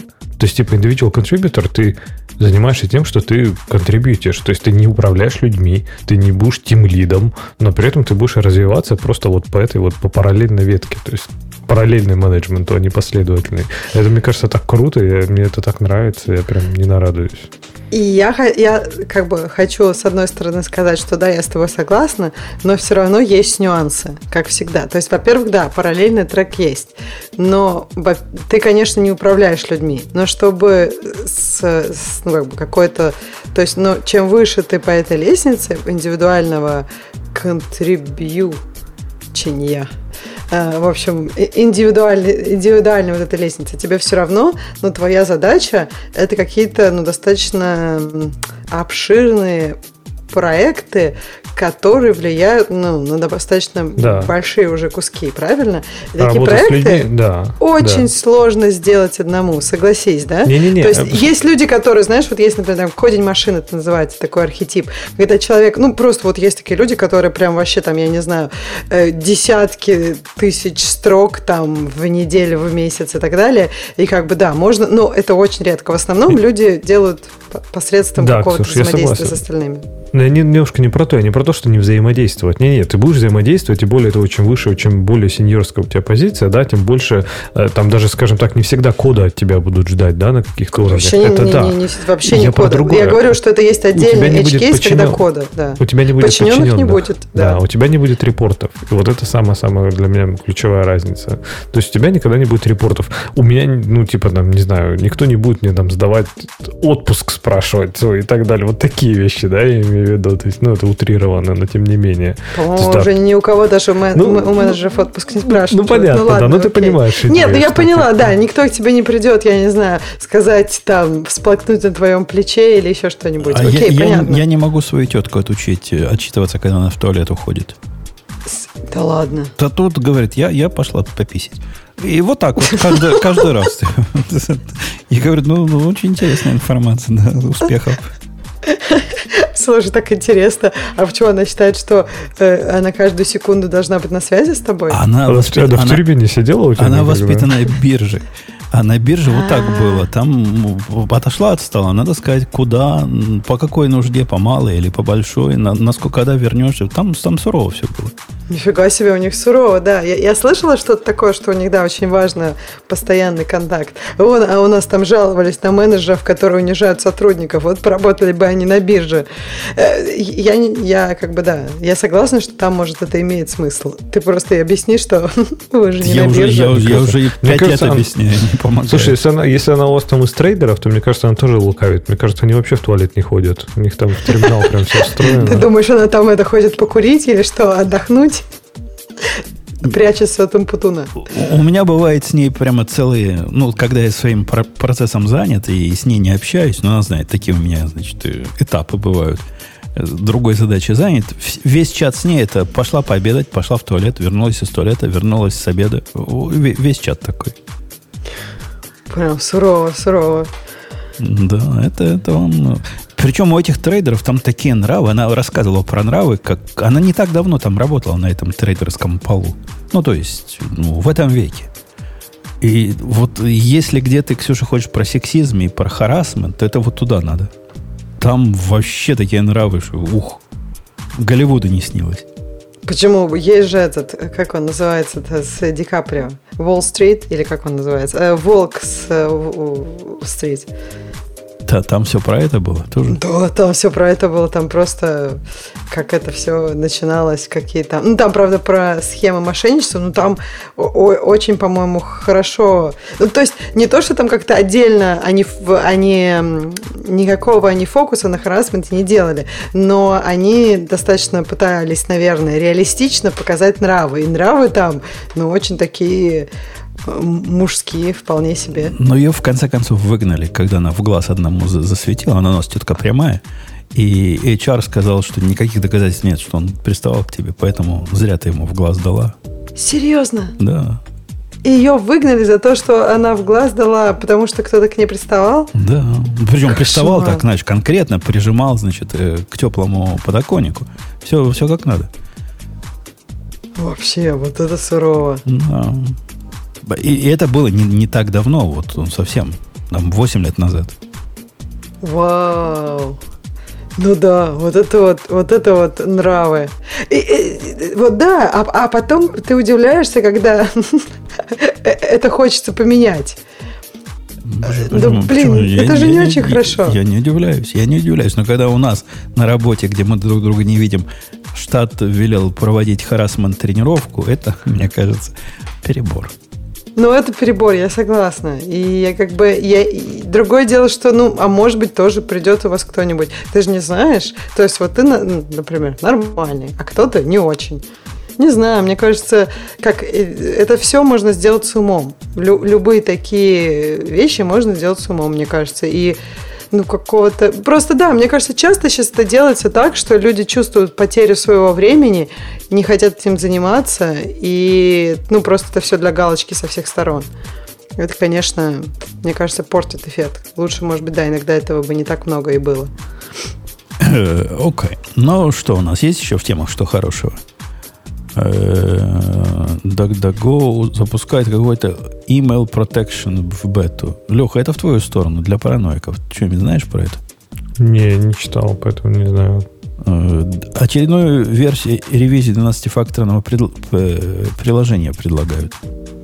Даже, даже это я не читал. А я, я почитал. Ну, тут как-то никаких революций нет. Они перечисляют все эти правила и пытаются объяснить с современной точки зрения, что бы это значило.